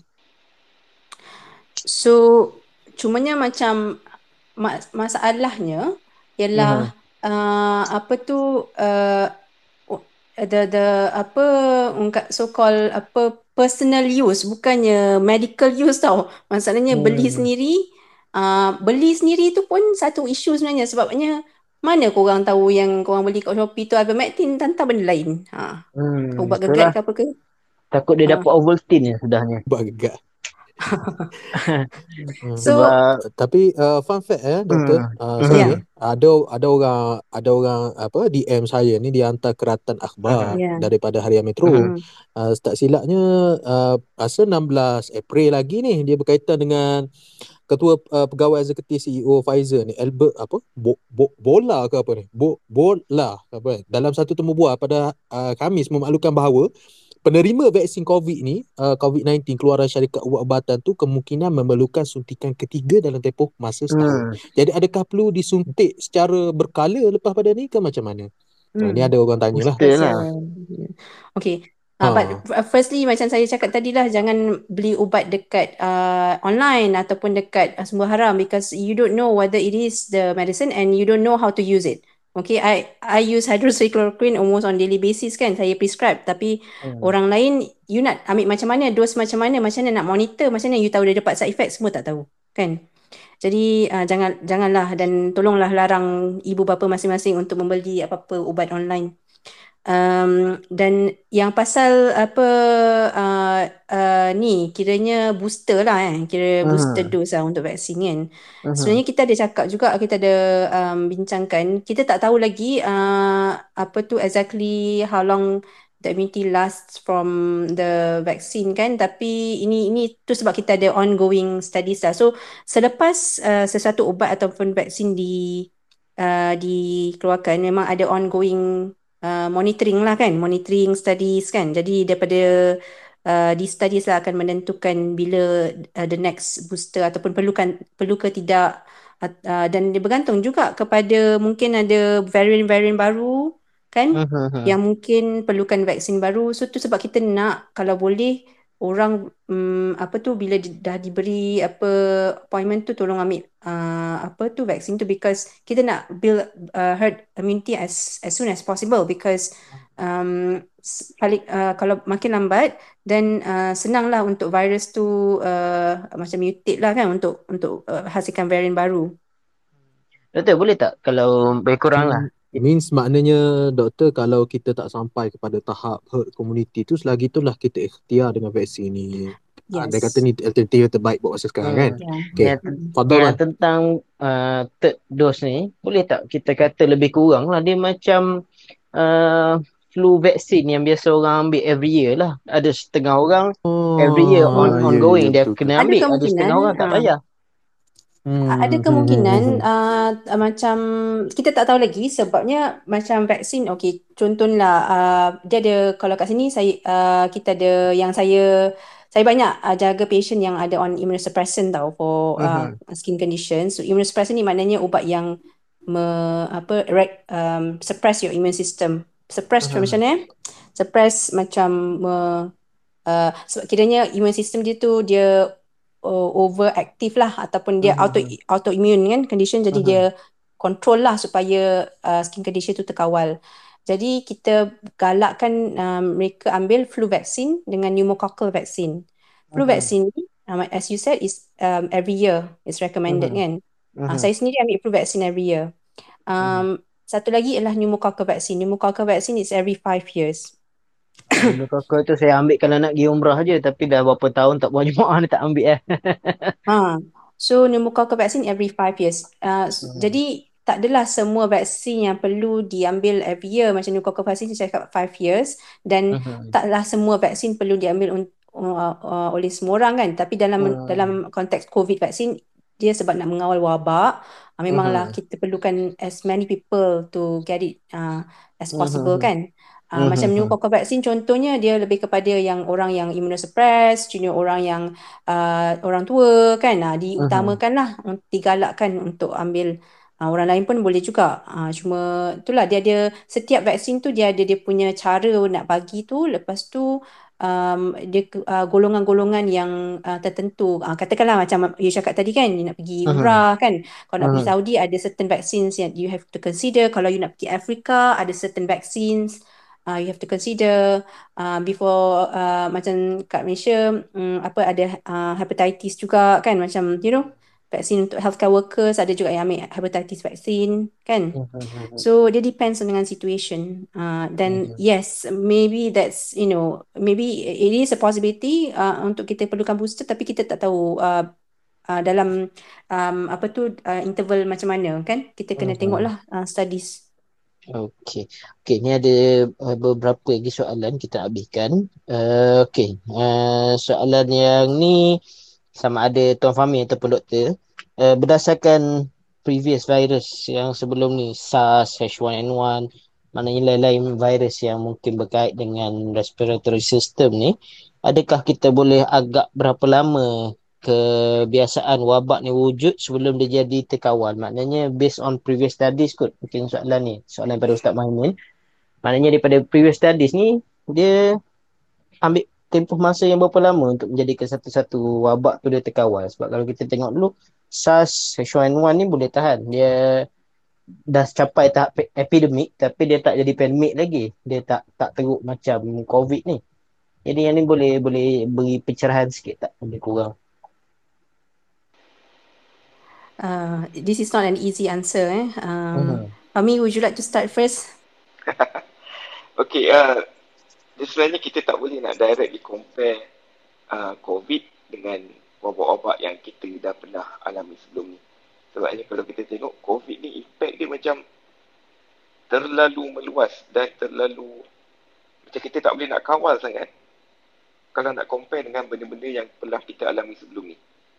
Jadinya kalau kita nak kata uh, susah kita nak jangka berapa lama lagi kita akan hadapi situasi ni uh, sama ada kita perlu masa berapa lama lagi kita perlu pakai mask, kita perlu patuh SOP dan berapa kerap lagi kita akan kena PKP PKP secara berkala macam ni. Jadi ini satu soalan yang saya rasa memang sangat-sangat susah nak nak nak dijawab lah.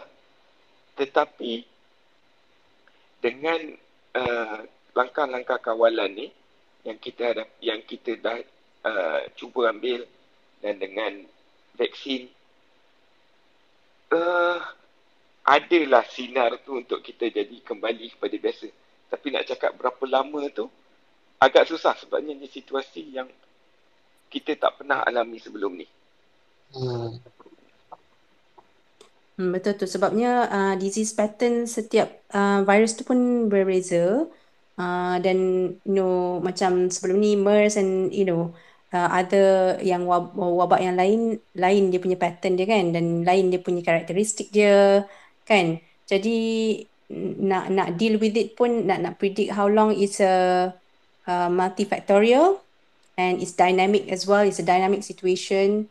Um, then you know you know now that there's new variant um, well I said I, I would say variants now so uh-huh. benda ni unfortunately at the moment we don't see the end to this tapi the good thing is apa yang saya boleh uh, apa tu kongsi dari sini lah um, mungkin something yang positif uh, to look forward to is that bila orang ramai vaccinated then you can see now that there's zero death lah uh, every day because um, as itulah yang kita try tekankan. Bukannya kita nak tekan uh, kita nak tengok uh, the type of vaccine tapi actually the outcome. Dari segi mengurangkan hospitalization uh, mengurangkan uh, kematian.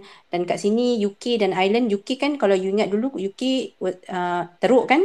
Uh, tadi ada doktor dari UK tapi tak tak nampak pula. Um, so uh, kat Ireland pun dah dah berapa minggu agaknya dah zero death. So um, uh, it's something to look forward to lah. Macam case pun masih lagi dalam ratus-ratus tapi yang penting case tu okay lah memang kita nak elakkan orang uh, get infected. Tapi one thing that is also a good outcome of the vaccine. More importantly kalau you dapat then you have you only get mild disease dan bukannya uh, severe um, uh, uh, apa stage uh, dan you know uh, to avoid the uh, death juga kan.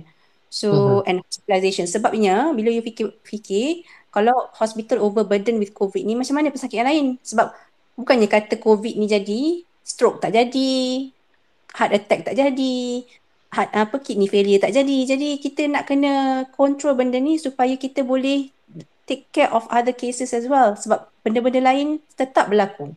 Ha, kan komplikasi lain uh, kes-kes lain tetap berlaku. Jadi bila covid ni naik uh, dan of course uh, there are measures to uh, to uh, that take place in order to control dari segi in, apa infection control and everything dekat uh, tu dekat hospital. Jadi terpaksa kita kurangkan servis-servis lain yang maybe uh, kurang urgent tapi dia akan affect other people as well. Macam contohnya lah kalau terlalu teruk mungkin klinik dermatologi kena tutup sekejap. Uh, dan pesakit-pesakit yang kulit sakit kulit mungkin bukan emergency tapi mereka juga pesakit.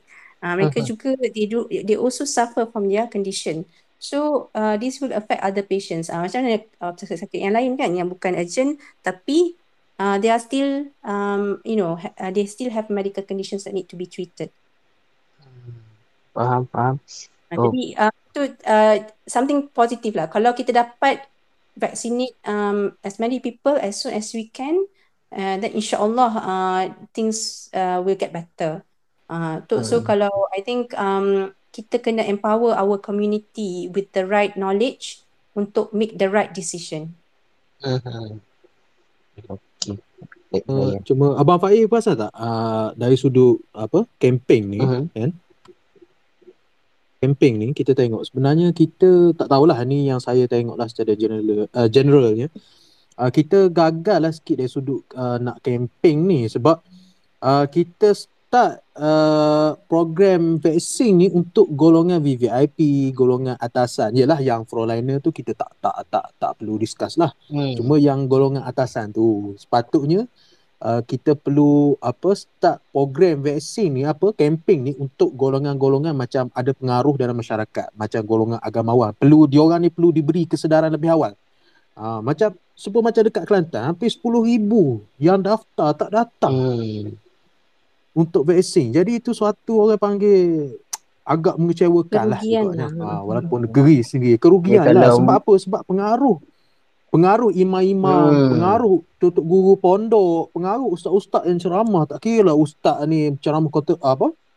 Uh, konspirasi ke tidak konspirasi ke ustaz ni uh, motivasi ke apa. Tapi masing-masing memainkan peranan tu. Dia punya seka dia punya pengaruh. Hmm. tapi kerajaan agak kita tengok situ agak itulah sebab saya nak bandingkan sini. Sebab yang menarik ini macam di Indonesia dia start dengan sebab Indonesia dia tahu komuniti masyarakat sana walaupun kepelbagaian jenis aliran pemikiran dan juga apa aliran uh, umat Islam dekat sana tapi dia orang start dengan pemuka-pemuka agama ni agamawan Hmm. Kiai-kiai tak kira lah Ah. daripada Ya, NU, Muhammadiyah. betul Hmm. Betul. Bahkan di Mesir sendiri, di Mesir sendiri, se, ka, selepas selepas kita kata kementerian, geng-geng kementerian juga frontliner, antara yang terawal, yang ter, yang tiga golongan terawal, kanak-kanak yang berumur lebih kurang dalam uh, 6 hingga uh, tu, 6 7 tahun ke bawah. Golongan tua 65 uh, 5, 58 ke 57 ke atas. Saya tak pasti kenapa dia orang hakkan Dr. Halah ni uh, apa uh, ke, uh, uh, menteri kementerian dekat Mesir dia dihakkan macam tu. Kemudian satu lagi iaitu clerics, scholars, terutama Hmm. Al-Azhar.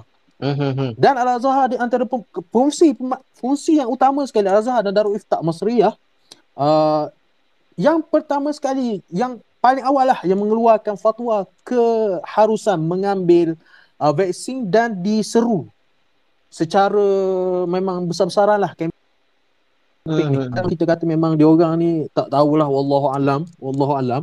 Katanya Dr. Halam Hmm. akhir Julai tahun depan, eh tahun ni dah. Ah, tahun ni lah. Tahun ni dah ah tahun ni Hmm. lah akhir Julai ataupun Ogos dia orang dah sampai kepada herd community. Tak pasti berapa persen. Sebab memang dah dah memang populasi Mesir dengan bayar dengan ramai orang memang dah Saya rasa Dah uh, dekat vaksin. Malaysia Kita- ada je um, mufti uh, ramai juga eh ram, uh, dengan Tok Guru ada ramai juga Ya, yang dah tapi vaksin dari- tapi tak dari sudut- diwar-warkan. Tak diwar-warkan dan Ya, tak diwar-warkan susah dan- nak dapat data. lambat tempo Hmm. tu susah dapat data lambat campaign tu lambat macam kat sini doktor kalaulah terus macam uh, cuma tak pastilah budak-budak kita ni dia follow up tak dengan berita-berita semasa memang uh, yang nak, nak uh, apa uh, memang terus apabila memang dah ada fatwa macam tu memang dah berduyun-duyun dah uh, para-para ulama Azhar ni di, di kalangan uh, Dakatirah Azhar doktor-doktor Azhar semua ni memang dah list narai nama tu memang dah ada dah untuk untuk untuk menerima vaksin. Masya Allah. Ha, jadi itulah kita macam Tertinggal lah. lah Arab yang apa beri Arab boleh Harap terima. uhara lagi Kita orang pada kita- kita. Orang lagi. Ha. Okey, uh, kita nak Aduh. habiskan sikit lagi ada dua soalan. Satu soalan ni daripada sudut medical, nak tanya uh, Cik Fahmi, Tuan Fahmi dengan uh, Dr. secara umum lah kalau kita nak sebut satu-satu kena bintang sesuatu jurnal ni. Uh, memang tak sempat kita nak berhenti. uh, nak berhenti, nak berhenti dah kejap-kejap lagi ni. Uh, kajian tentang keberkesanan habatus sauda atau pemadu dari segi perawatan penyakit. Ha, yang ni dia nak tahu secara umum. Dan bahagian yang kedua tu nanti dia minta kita terangkan uh, apa yang maksud dengan makanan sunnah yang tu bahagian saya dengan Ustaz Din lah kot. Kita akan cerita lebih kurang serikahnya lah. Kita nak perhabiskan soalan dia. Okey. Saya jawab Ha. dia pasal Habatus Sauda sebab uh, masa awal-awal belajar dulu saya adalah try-try buat search-search pasal uh, Habatus Sauda tapi yalah kalau saya buat kalau benda yang saya buat dulu kalau saya ulang balik sekarang mungkin lainlah interpretasi saya. Tapi basically uh, secara amnya Habatus Sauda madu semuanya boleh digunakan un- untuk kesihatan umum. Uh-huh.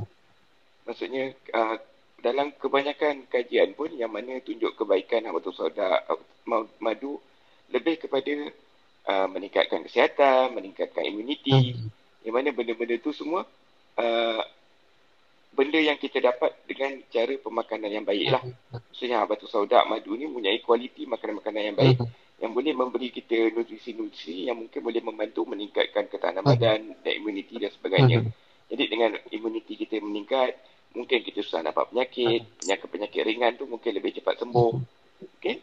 Tetapi tak semua keadaan kita boleh cadangkan pesakit untuk ambil habatus saudak dan juga madu ni. Contohlah untuk pesakit diabetes yang memang gula dia tak gula dia tak kontrol, okey, gula dia terlalu tinggi, memang tak boleh lah kita nak cadangkan dia untuk ambil madu hari-hari untuk untuk untuk kita kata madu ni baik untuk dia. Yang tu memang tak boleh lah. Jadi saya rasa benda ni nanti lepas ni Ustaz akan jawab lah apa isu, apa, apa maksud sebenar makanan sunnah yang saya rasa berkaitan sekali dengan habatus saudak dan madu ni. Jadi kalau orang tanya saya, nasihat saya kepada umum, jika anda ingin mengamalkan habatus sauda, ingin amalkan madu, dipersilakan. Tetapi jika anda ada masalah kesihatan, jika ada ambil babatan, bincang dengan ahli farmasi dan doktor yang merawat anda. Okay? Nak ambil tiada masalah, tapi doktor dan ahli farmasi tu perlu tahulah supaya kita boleh semak sama ada ubat-ubat tu ada tak kontraindikasi dengan dengan benda lain yang anda ambil ataupun penyakit anda mungkin ada masalah dengan contoh macam pesakit diabetes dengan madu tadi. Jadi benda tu perlu diadakan perbincangan sekiranya anda mempunyai penyakit dan juga mengambil ubat-ubatan. Sekiranya anda sihat, amalkanlah secara bersederhana seperti mana yang disarankan oleh uh, oleh pengeluar produk-produk tersebut tadilah. Baik, terima kasih. Uh, satu benda saya nak komen sikit hmm, pasal batu sauda ataupun kurma ataupun apa-apalah yang dikatakan uh, makanan sunnah sebab saya pun nak define makanan sunnah ni saya tak ada ilmu dari segi uh, in-depth dari segi agama kan. Ini setakat yang orang promote lah kata bila dia jual produk okey ni sebab makanan sunnah kan. So um, kita tak ada halangan pun kalau tak ada contraindication maknanya tak ada masalah, uh, tak ada risiko dan you nak ambil-ambil lah dalam uh, moderately lah macam just like anything else. Uh, my worry is that macam kalau produk yang dijual kadang-kadang dia campur adukkan ataupun mungkin saya pun tak tahulah dalam tu ada habatus sauda ke ada kurma ke apa dia campur adukkan jadi benda tu uh, dia punya ramuan tu uh, uh, mungkin um, memudaratkan lah. Sebab kita ada banyak jumpa patient yang ambil uh, uh, produk makanan sunnah kan. Uh, selalunya berkotak-kotak lah ataupun berbotol-botol kan. Uh, dah, dah sampai satu tahap tu uh, mungkin masuk hospital dalam keadaan dah ada kidney failure, liver failure kan. Dan kita pun tak tahu berapa lama uh, apa dia punya efek dia sebabnya dah bercampur-campur aduk dan obviously lah kalau dah dijual sebagai makanan uh, tak adalah clinical trial kan? Uh, dan uh, apa nama dia um, tapi masalahnya um, makanan ni dia macam Fahmi can actually explain in terms of regulation. Um, uh, dia tak adalah di uh, dihantar uh, apa pendaftaran sebagai ubat tapi dia dipromosi sebagai ubat. Ha, maknanya ni boleh menyembuh, menyembuhkan diabetes, uh, sakit jantung, hypertension, semua-semualah seribu satu penyakit dia boleh apa tu rawat. Uh, tapi tak ada tak ada uh, bukti dan dia di, sebenarnya kategori makanan. Uh, maksudnya bukannya kita against benda-benda yang you know uh, macam hawa tu sauda dan madu. Masalahnya produk tu sendiri tak semestinya selamat. Uh, tak, tak semestinya ada ramuan-ramuan yang dikatakan tu. Uh, mungkin tak tahulah kurma ataupun uh, dan saya cakap lah tadi um, anything you you should take moderately lah kalau uh, uh, mungkin you you can enlighten us on how much is actually described dalam hadis ke dalam apa sirah ke ada ke kuantiti yang diambil uh, kan tapi tapi just like anything else kalau berlebihan boleh memudaratkan. Hmm, okay, faham, faham. Okay, uh, yang ni Din saya pergi dulu. Sekejap lagi kalau ni Din tambah lah. Dan sekejap lagi saya ingat saya minta bantuan uh, sahabat kita lah Ustaz Muhaimin. Mungkin boleh bantu sikit uh, cerahkan pasal hadis Habatus Saudat. Sebab Ustaz Muhaimin ni antara kawan-kawan kita yang banyak buat kajian hadis dan beliau ni salah seorang daripada anak murid uh, Dr. Umar Muhammad Nur. Uh, Masya Allah, Hafizullah. Uh, jadi tentang makanan sunnah. makanan sunnah ni kalau nak katakan uh, dia apa-apa yang pernah dimakan oleh Nabi SAW dan dia tidak terhad pada makanan-makanan yang tertentu je. Uh, misal contoh lah, uh, bila ada orang sebut makanan sunnah, dia hanya fokus pada minyak zaitun, dia hanya fokus pada uh, cuka, dia hanya fokus pada madu, habatus sauda. Tetapi dia tak tengok secara meluas. Padahal ada lagi makanan sunnah yang lain yang Nabi SAW pernah makan. Antaranya labu, antaranya ayam dan dalam satu hadis yang lain Nabi pernah makan daging ikan daripada peristiwa Al-Anbar dan sebagainya, kambing dan sebagainya. Jadi makanan sunnah ni dia bukanlah satu bentuk pemakanan yang terhad kepada jenis-jenis tertentu sahaja tapi bergantung juga kepada suasana dan keadaan makan. Misal contoh, bila ada orang baca hadis, Nabi sebut ni'mal idam al-khal. Sebaik-baik uh, lauk ataupun sebaik-baik penticah adalah cuka, dia bawa kaitan hadis ni dia jadi ubat pelaris pula untuk dijual cuka. Dia kata ha, ni bukti cuka makanan sunnah jadi kena ada cuka seumur dekat rumah. Ha, pagi-pagi kena minum pula sekian-sekian. Walhal adalah hadis tak ada terang pun. Ha, sukatan berapa banyak nak makan cuka tu dan sebagainya. Ha, jadi itu antara benda yang perlu di ni lah. Dan soalan yang berkait dengan ni ditanya tentang hadis uh, Nabi SAW ya, tentang habatul sauda antaranya yang diriwayatkan oleh Imam Bukhari fi habati sauda shifaun min kulli da illa asam uh, pada habatul sauda tu ada ada ubat bagi setiap penyakit kecuali asam Uh, tapi kalau tengok lafaz kulli dekat sini dia bukan bermaksud keseluruhan secara semua seperti mana firman Allah Subhanahu Wa Taala uh, kullu syai' halikun illa wajhahu. Demikian juga firman Allah Ta'ala. Uh, kullu man alaiha fan wa yabqa wajhu rabbika dhul jalali wal ikram. Dhul jalali wal ikram. Kuli dekat situ bukan maksud seluruh benda. Dia kebanyakan tetapi bukan maksud seluruh. Uh, yang ni mungkin lepas pada ni Din boleh tambah sikit dan kalau uh, kita punya host boleh masuk ke Ustaz Muhaimin, Ustaz Muhaimin tambah lagi sikit lah untuk kefahaman dan sekaligus nak tutup kita punya perbincangan malam ni. Sila. Din?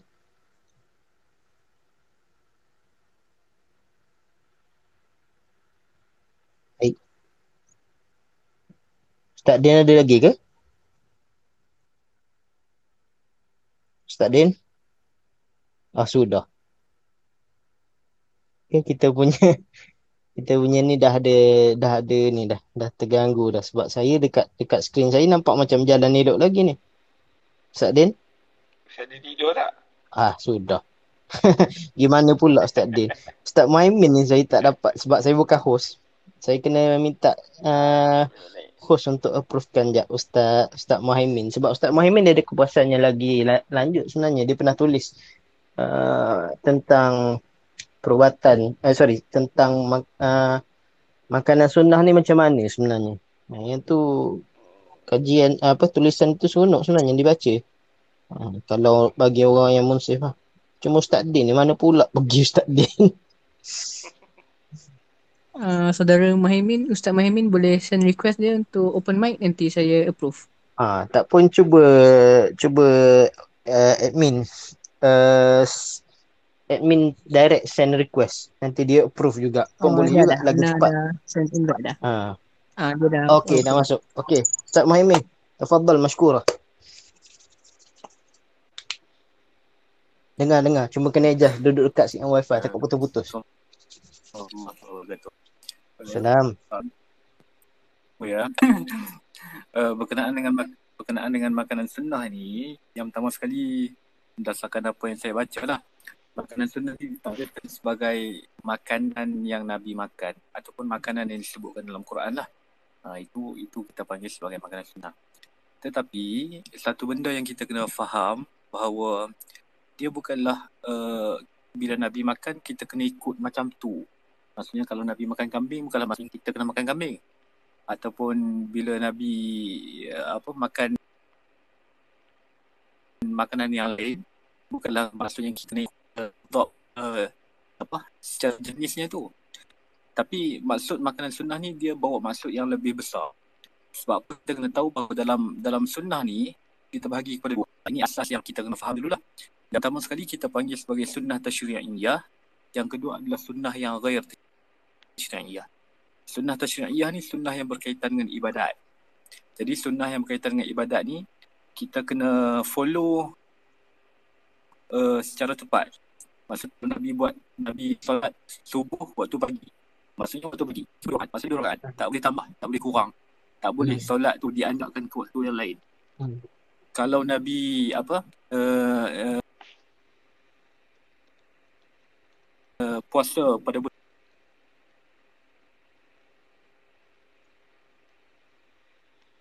Lama. Ustaz Min, suara putus-putus Ustaz Min. Ramadan maksudnya bulan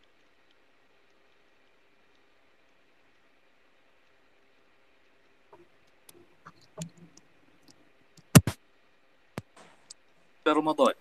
Tak boleh kita pindah ke Muharram. Itu sunnah yang berkaitan uh, boleh tak? Boleh tak? Ah, boleh.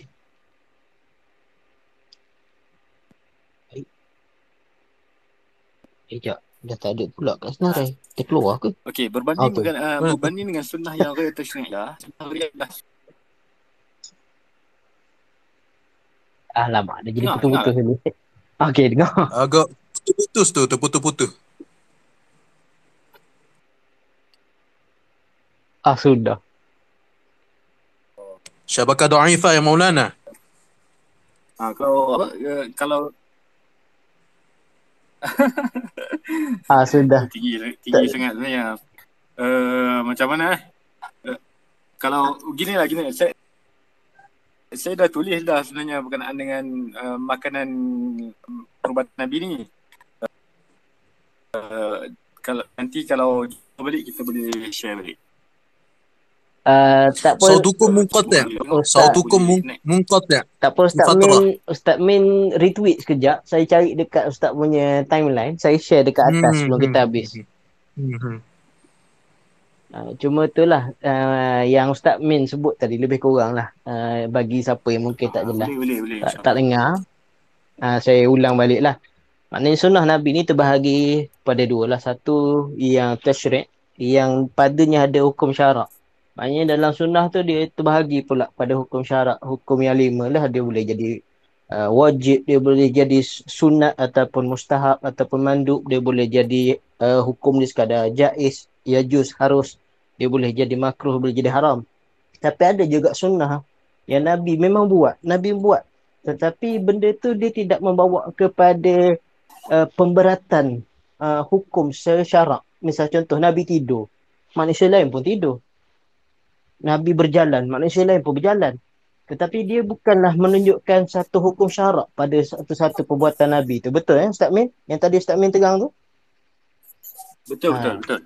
Jadi itu yang kita nak kena faham. Jadi dalam bab makanan sunnah pun macam tu juga. Ada sebahagiannya memang dia akan berkait dengan tasyrik. Sebahagian lagi dia tak berkait. Jadi tak perlu disempitkan benda tu. Uh, saya tambah saya tambah sikit kalau kalau seorang okey lah. Um, uh, makanan sunnah ni dia macam pakaian juga. Dalam bab pakaian, uh, bila Nabi pakai satu pakaian, bukanlah maksudnya Nabi suruh kita ikut jenis tu. Hmm. Tapi Nabi nak masukkan adalah etika pemakaian. Hmm. Menutup aurat, uh, apa longgar, tak ada bentuk tubuh badan. Itu maksud Nabi yang sebenarnya dalam bab tu. Jadi benda yang sama berlaku dalam bab makanan sunnah ni lah. Hmm. Bila Nabi bila Nabi apa uh, makan sesuatu perkara tu bukanlah Nabi nak masukkan jenis makanan tu Hmm. tapi Nabi nak masukkan uh, makan makanan yang sihat. Makan makanan yang berzat. Makan makanan yang yang apa berprotein. Kalau ada dan macam tu lah dengan hadis-hadis perubatan, hadis uh, apa habatus sauda, madu dan sebagainya. Bukanlah maksudnya Nabi nak lil khas. Lil khas ni maksudnya bukan uh, secara zatnya ambil madu saja, ambil habatus sauda, sauda saja. Bukan maksudnya yang tu. Tapi maksudnya adalah apabila kita sakit, kita kena berubat. Ha, itu maksudnya. Dan uh, hadis yang uh, habatus sauda itu habat sauda uh, dawaun likul lidak uh, dalam hadis uh, hadis Abu Hmm, Hurairah. kan? hari Abu Hurairah radhiyallahu ta'ala. anhu. Hmm. Hadis itu juga bukanlah maksudnya lil khas. Sekalipun Nabi SAW sebut habatus sauda ni ubat bagi segala penyakit, tetapi secara praktiknya Nabi berubat dengan segala dengan benda-benda yang lain pun. Dalam apa hadis uh, berkenaan dengan demam, bila sahabat demam, Nabi suruh minum air. Nabi kata demam ini adalah min faihi jahannam daripada angin uh, angin neraka. Hmm. Jadi kalaulah maksudnya adalah semata-mata habatus sauda, mestilah Nabi Nabi suruh ubat dengan habatus sauda juga kan. Hmm. Ha, tapi ha, tapi Nabi tanawwu, Nabi apa pelbagaikan perubatan Nabi. Hmm. Macam tu juga uh, waktu uh, ada orang yang luar Madinah sampai ke Madinah, dia tak sesuai dengan dengan apa dengan cuaca Madinah. Hmm. Akhirnya dia pun dia pun uh, terkena macam wabak Hmm. juga. Jadi pada waktu tu Nabi suruh apa? Nabi suruh minum kencing unta dan juga dan juga susu Mhm. unta. Jadi ha, jadi itu juga menunjukkan bahawa pada waktu-waktu tertentu ha, uh, apa uh, uh, perubatan-perubatan yang yang ada bentuk najis ni boleh digunakan pada waktu-waktu yang darurat. Mhm. Okey. Dan itu juga apa kita panggil apa? Uh, kita, itu juga menunjukkan bahawa kepel- kepelbagaian dalam perubatan Nabi. Hmm. Jadi dengan sebab itu bila para ulama kita baca berkenaan dengan hadis habatus sauda dawaun likul lida maksudnya bukanlah uh, sekalipun lafaznya umum tapi maksudnya adalah khusus. Betul. Al-Kirmani yang ingat uh, uh, syarah, syarah uh, Sahih Bukhari Al-Kirmani Al-Imam Al-Kirmani dia sebut maksud bagi hadis itu adalah bagi penyakit yang mana sifatnya berlawanan dengan dengan uh, sifat habatus Oh, sauda. jadi pers- buat baca Sebabnya- tadi sekejap. Hmm. Ha. Sebabnya sebab uh, kata Al-Kirmani um, ubat ini dia mestilah berlawanan dengan sifat penyakit kan. Hmm. Maksudnya kalau kalaulah penyakit itu sifatnya panas, so penawar bagi sifat panas tu mestilah yang, yang sejuk. Hmm. Betul Betul. tak? Kalau penyakit itu sifatnya sejuk, penawar bagi sejuk tu mestilah ubat yang bersifat panas. Hmm. Jadi itulah yang perlu difahami untuk hadis sahabat sauda, ya, sahabat sauda tadi. Sebab apa? Uh, hadis, so hadis sahabat sauda tu mesti digunakan pada penyakit-penyakit yang bersifat sejuk. Sebab habatus sauda itu sifatnya panas. Ha, macam tu lah. Uh, yang boleh uh, saya kongsi. Dan satu lagi, uh, sebenarnya kita ni macam uh, memisahkan antara ilmu perubatan dengan ilmu sains sebenarnya kan. Hmm. Sedangkan uh, sepatutnya kita kena bekerjasama dalam bab ni. Hmm. Uh, saya uh, kadang-kadang uh, bila kita tengok para ulama kita yang terdahulu, Mhm. mereka tak pisahkan pun benda ni. Hmm. Bahkan mereka saling bekerjasama dalam bab yang berkaitan dengan sains. Oh sudah putus balik. Ustaz Min. Ustaz Min. Alamak. Dia dah sampai part-part Innalillahi wa inna ilaihi raji'un. part-part seronok tu dia terputus. Hmm.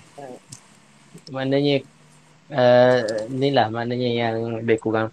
Cuma bagi yang nak baca secara detail, uh, tulisan Ustaz Muhammad tu saya ada kongsi dekat tweet sebelah atas tu.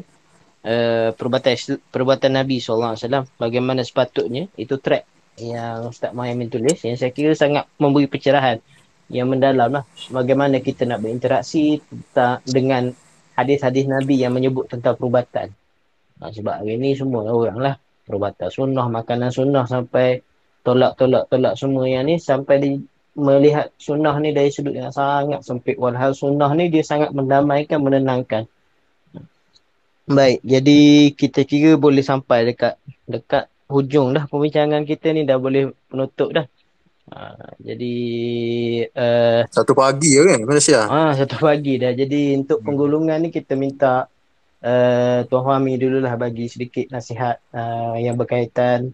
Lepas tu diikuti Dr. Hafsah, lepas tu Ustaz Din, lepas tu Ustaz Muhaimin kalau dia masih boleh online lagi. Lepas tu kita selesailah insyaAllah. Silakan. Ah, okey. Sekejap, saya mute ke tak? Ah tak, dengar-dengar. Ah, okey. okey, ah saya rasa uh, perbincangan hari ini kita jelaslah mana apa hukum uh, vaksin, apa hukum uh, rawatan dari sudut Islam, isu-isu berkaitan vaksin saya rasa majoritinya kita dah kita dah kita dah sentuh dan saya harap perbincangan malam ni uh, dapatlah disampaikan kepada orang lain. Dan uh, saya ada nak, nak sentuh sikit tadi soalan pasal saya, saya tak saya tak jawab nanti macam saya tak sedar hati. Ah, boleh boleh. Pasal pasal kenapa ada doktor yang anti vaksin tu. okay. So, bagi saya tak bagi saya bagi saya kadang-kadang ni dia orang ni saya tak kata semuanya ada agenda tersendirilah. Cuma kadang-kadang yalah macam maaf cakap lah macam para asatizah pun ada yang ada yang percakapan pendapat dari sudut memahami sesuatu teks, mm-hmm. hadis dan sebagainya. Jadinya dalam karangan doktor-doktor perubatan ni uh, mungkin juga ada berlaku uh, percanggahan dari sudut memahami bukti-bukti uh, uh, empirical perubatan. Ya, mungkin ada setengahnya yang mungkin secara asasnya cara mereka memahami uh, bukti perubatan tu tak seperti apa yang sepatutnya uh, yang betul mengikut mengikut jalan yang betul. Jadi persimpangan ni lah menyebabkan mungkin berlaku percanggahan pendapat. Dan satu dalam perubatan ni kita tak boleh nak taksub kepada apa yang kita ada. Kita kena tahu apabila sesuatu bukti berubah, kita kena tahu nak pilih bukti yang mana. Jadinya uh, bila kita jumpa doktor, kita dapat nasihatkan daripada orang, kita pastikan orang yang kita dapat nasihat tu adalah orang yang akan bertanggungjawab kepada kita. Contoh kita sebagai orang awam, kita tanya doktor nak makan ivermectin atau nak ambil vaksin. Kalau doktor tu kata ivermectin, kalau kita dapat apa-apa kesan sampingan daripada ivermectin, adakah doktor yang bagi cadangan tu akan bertanggungjawab kepada kita? Okay? Kalau dia sanggup bertanggungjawab, dia sanggup merawat komplikasinya, mungkin kita boleh ikut ikut panduan mereka lah yang penting kita dapat rawatan daripada mereka. Tapi secara um, nasihat secara umum kepada orang ramai sepatutnya kita bagi nasihat yang bersesuaian macam fatwa lah. Fatwa kita sesuai dengan majoriti masyarakat. Begitu juga sepatutnya nasihat-nasihat perubatan yang kita keluarkan terutamanya daripada profesional kesihatan. Pastikan nasihat kita itu sesuai untuk umum dan tidak mendatangkan musibah dan kita tak boleh berlepas tangan di atas nasihat yang kita telah bagi itu. Itu saja.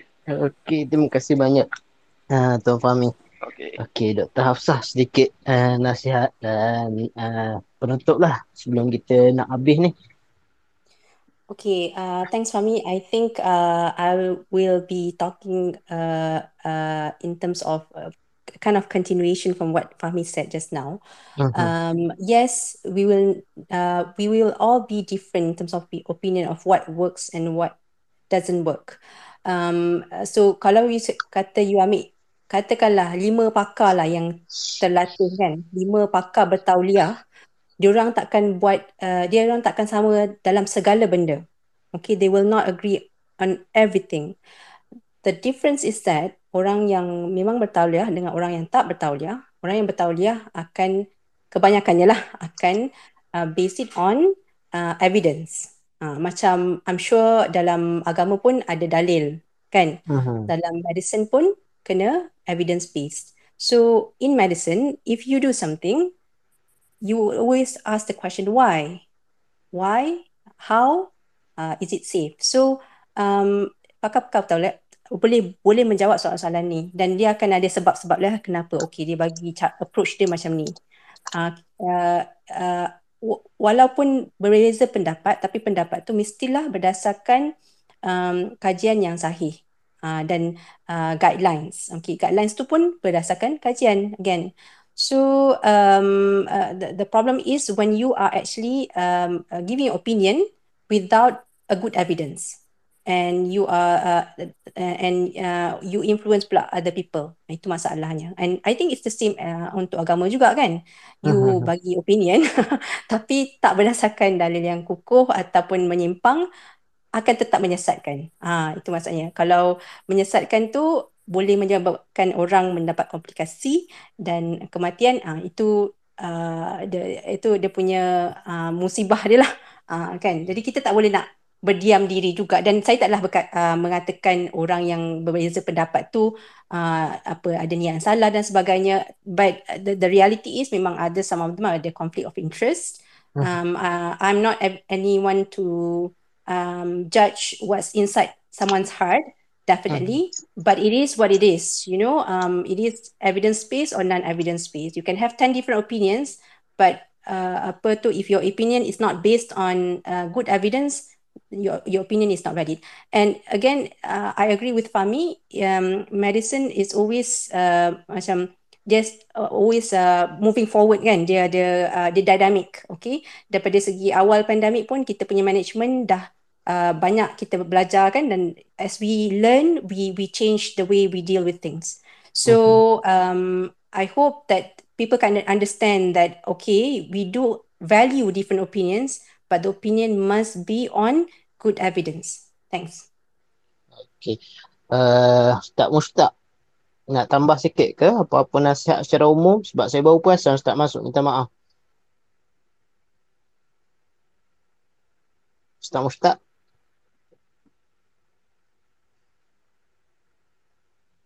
Dia ke tak ada ni. Nampak macam speaker. saya tu lah siapa yang last-last ni nak nak minta bagi nasihat-nasihat umum sebelum kita habis. Ke dah eh dah dah terkeluar Ustaz Ustaz Muhaimin boleh masuk balik?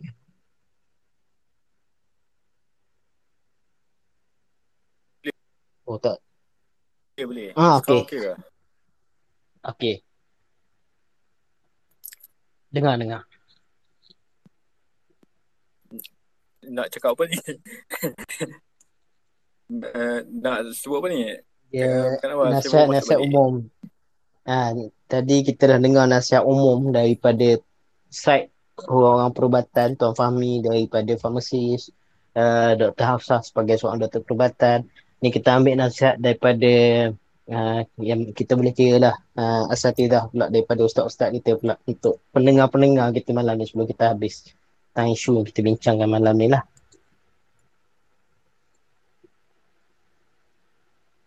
Um, saya berkenaan dengan isu vaksin dan juga isu perubatan ni. Uh, yang pertama sekali kita kena dahulu ahli bidang. Ahli bukan bukan bab perubatan je tapi dalam bab semua yang bukan bidang keagamaan semua yang bukan bidang keagamaan maknanya agamawan dia downgrade pada bab ni. Ahli bidang yang yang lebih layak untuk cakap. Itu yang pertama lah. Uh, yang kedua um, semua yang uh, semua ungkapan daripada agamawan yang khilaf dengan ahli bidang pada bab ni perlu ditolak. Ha, ini disiplin yang yang kita kena apply dalam diri kita. Sebab apa? Sebab uh, Allah disebut dalam Al-Quran fasalu ahla zikri untuk la ta'lamun. Allah suruh bertanya kepada ahli bidang tentang perkara-perkara yang kita tak tahu. Dan itulah yang yang apa? Yang di-apply bukan pun di oleh para imam kita yang lain lah. Itulah yang boleh saya bagi nasihat kepada semua. Wallahu a'lam. Ustaz Mustaq, saya tengok Ustaz dah boleh masuk balik tu. Uh, Ustaz boleh tinggalkan sikit apa-apa nasihat am pada pendengar-pendengar kita malam ni insya-Allah. Assalamualaikum. Apa? Ha, jelas jelas. Tadi tak ada tiba-tiba. Ah, tiba terpelik tu okey. Uh, secara umumnya Allahumma salli ala sayyidina Muhammad sebagai penutup lah dak. Kita Hmm. sebagai orang awam ni sebelum kita nak ambil pandangan seseorang ataupun apa-apa jua isu kita kena tengok adakah orang itu berautoriti dalam bidang tersebut ataupun tidak. Sebab apa yang jadi sekarang ini, isu sekarang ni anti vaksin dengan pro vaksin dan sebagainya lah. Ataupun isu-isu apa yang jadi kekeliruan masyarakat sekarang ni kerana apa? Kerana ramai orang yang tidak ada autoriti bercakap. Kemudian orang awam pula nampak, eh ini kemas ni cakap pumpang-pumpang-pumpang dengan ni dengan ni. Sedangkan yang dia cakap itu bukan dalam bidang dia. Jadi kita Ah. sebagai orang awam ini, Allahumma salli ala sayyidina Muhammad, sebelum kita nak ambil hujah dia, kena tengok adakah dia ni pakar dalam bidang dia. Contoh kalau kita nampak orang agama seperti saudara Muhaimin kata tadi kan, kalau orang agama cakap berkenaan dengan uh, selain daripada agama, tolak.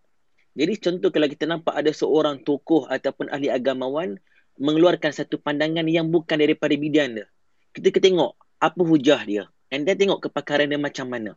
Uh, jadi kalau kita jadi orang awam macam tu, kita cakna lebih dalam sedikit, maka tak adalah timbul isu-isu yang orang kata jadi gaduh ni, gaduh situ. Ha, sebab apa? Sebab kita dah cakna. Bukannya main ambil je kan. Terima bulat-bulat. Ha, itulah sedikit sebanyak nasihat saya lah. Wallahu a'lam. Uh, Ustaz Khair, ada apa-apa yang nak ditinggalkan ke pesanan?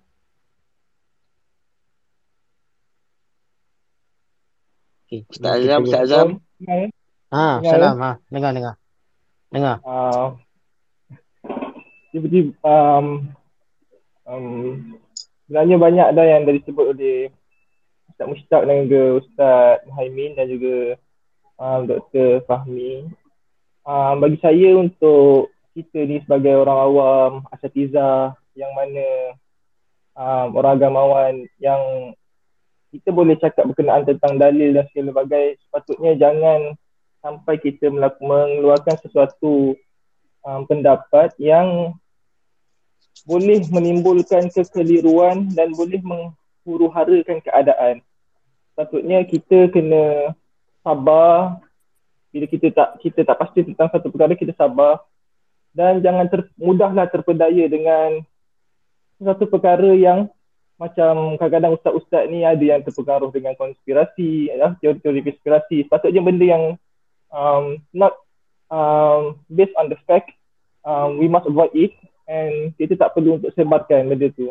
Jadinya bagi saya benda apa ni perbincangan ilmiah um, di Twitter seperti ini perlu diteruskan um, untuk apa-apa isu yang kita boleh berganding bahu sebab agama ni um, kita tak boleh hanya tersekat kepada um, ilmu maktabi sahaja kita kena luas kepada ilmu maidani juga itu saja daripada saya, daripada saya Assalamualaikum Assalamualaikum warahmatullahi wabarakatuh.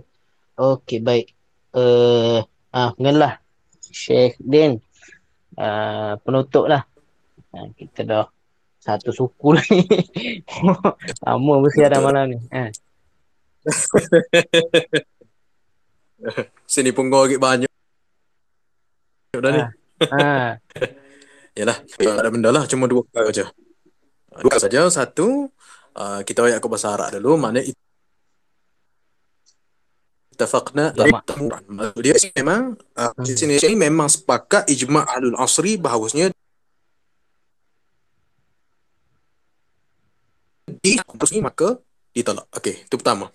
Yang kedua, fiqh ni sebab kita kita bercakap tentang fiqh Islam dan perubatan moden. Jadi fiqh ni is about uh, evidence, method dan tradition. Jadi Alamak. Syekh Din.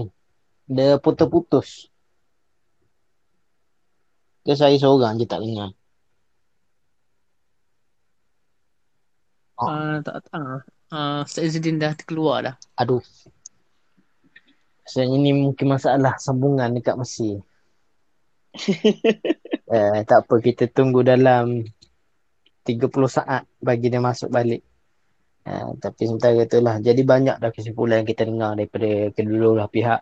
Dan kita dapati untuk pembincangan melalui Alhamdulillah kita dapat kesepakatan antara uh, daripada pihak uh, orang-orang agama malam ni Masya Allah daripada pelajar penuntut-penuntut ilmu agama daripada asatidah kita dan daripada orang yang dalam bidang kepakaran mereka kita ada Tuan Fahmi, uh, farmasis, kita ada Dr. Hafsah malam ni yang sudi berinteraksi dengan kita dan minta maaf banyak kita ambil masa Tuan Fahmi banyak sebenarnya malam ni agak-agak tak mengganggu tugas dia esok. Uh, jadi uh, keyword dia malam ni ialah kita kembalikan kepada keahlian masing-masing lah. Uh, uh, Syekh Din, boleh masuk semula ke? Tadi putus-putus. dengar Ah, ke ni? okey. Dengar ni. Lah ni dengar. Jelas. Uh, setakat ni je lah.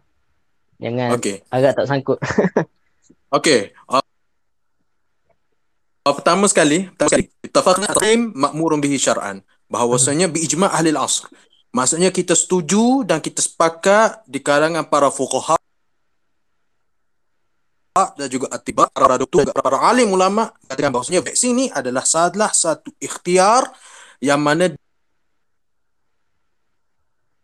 diharuskan Jelas ke? Dengar sampai diharuskan je lah. Uh, vaksin ni sepa- Okey. sepakatan ahli ilmu. Okey, yang kedua. Okay, okay. Yang kedua, yang kedua, fiqh ni, fiqh is about uh, uh, evide- evidence, method and tradition. Fiqh is about uh, evidence, uh, method dan tradition. and tradition. Jadi uh, medical ni, medical punya lapangan ni dia reliable to uh, faith punya method, tradition dan juga evidence berdasarkan faith dan juga amalan turun-temurun para fuqaha. Itu saja dua perkara. Allah alam. Cuma nak iklan lah last eh. Ha. Iklan eh boleh? Ha, ha, ha. Kepeng sikit. Okay. InsyaAllah selepas pada ni, ni yang terakhir dah kita bincang pasal vaksin dan insyaAllah kita beralih kepada dunia perundangan. InsyaAllah lepas ni, uh, still speaker yang sama juga, Bang Faiz kita. Cuma kita akan jemput speaker yang lain daripada bidang uh, pengaman syariah di mahkamah. Kita akan uh, bahaskan topik berkenaan uh, uh, uh, profession uh, seorang wanita dalam uh, qada Islami berkenaan dengan kehakiman dan juga uh, apa uh, guaman insyaallah. Ada bang? Roger, boleh tak? InsyaAllah. Hadir insyaAllah. Ha. Hari Rabu ni insyaAllah. Hari Rabu ni insyaAllah. Cuma iklan tu nanti kita ni. Okey, baik. InsyaAllah. Jadi uh, lagi sekali terima kasih banyak-banyak kepada pendengar-pendengar. Pertamanya terima kasih banyak kepada Lekak Asyairah selaku tuan tanah, tuan rumah malam ni. Uh, saya ni sebagai tukang sampuk, tukang celah, tukang baca soalan je sebenarnya tak ada menambah tak ada saya tak ada saya pun tak mengurangkan apa-apa ada saya pun tak menambah apa-apa dalam sesi malam ni tapi saya tetap minta maaf atas Allah. apa-apa salah cakap uh, Wajib ada tu, wajib ada lepas ni. Wajib wajib. Ha, jadinya ha, terima kasih banyak kepada pembicara kita malam ni Tuan Fahmi uh, selaku seorang farmasis Dr. Hafsah sebagai seorang uh, pegawai perubatan. Uh, untuk pengetahuan Dr. Hafsah bertugas di Ireland. Uh, Tuan Fahmi kita masih di Malaysia. Uh, dan kita ada malam ni, tadi Ustaz Zudin kita uh, penuntut di Azhar Sharif. Uh, kita Ustaz Muhaimin kita jadi uh, antara penuntut kepada Dr. Umar Muhammad Nur dan beberapa uh, ulama lain di Jordan bila lepasan Jordan kita ada Ustaz Mushtaq pun banyak bicara tentang uh, mengajar fiqh kita ada dalam pendengar kita pun kita ada Ustaz Fakri yang memang ambil ambil fiqh dan usul kita ada Ustaz Adin ramai daripada kalangan asatizah dan sebagainya. Terima kasih banyak-banyak kerana sudi uh, berkongsi pada malam ni menyumbangkan idea dan insyaAllah kali akan datang kita akan cuba uh, tak perbanyakkan lagi perbincangan-perbincangan ilmiah macam ni sebab dia uh, menepati apa yang disuruh oleh Nabi SAW talibul ilm faridatun ala kulli muslim. Menuntut ilmu tu wajib atas setiap muslim. Jadi ni salah satu cara kita menambah ilmu secara santai tapi dimasukkan apa-apa yang berkaitan jadi terima kasih, mohon maaf banyak atas kesilapan bicara uh, dan jumpa lagi insya-Allah. Assalamualaikum warahmatullahi wabarakatuh. Selamat malam dan selamat istirahat semuanya. Jangan lupa boleh follow page Liko Asyairah untuk mendapat maklumat-maklumat dan program-program yang hangat insya-Allah. Jumpa lagi. InsyaAllah. Assalamualaikum warahmatullahi wabarakatuh. Waalaikumsalam. Assalamualaikum. Assalamualaikum. Warahmatullahi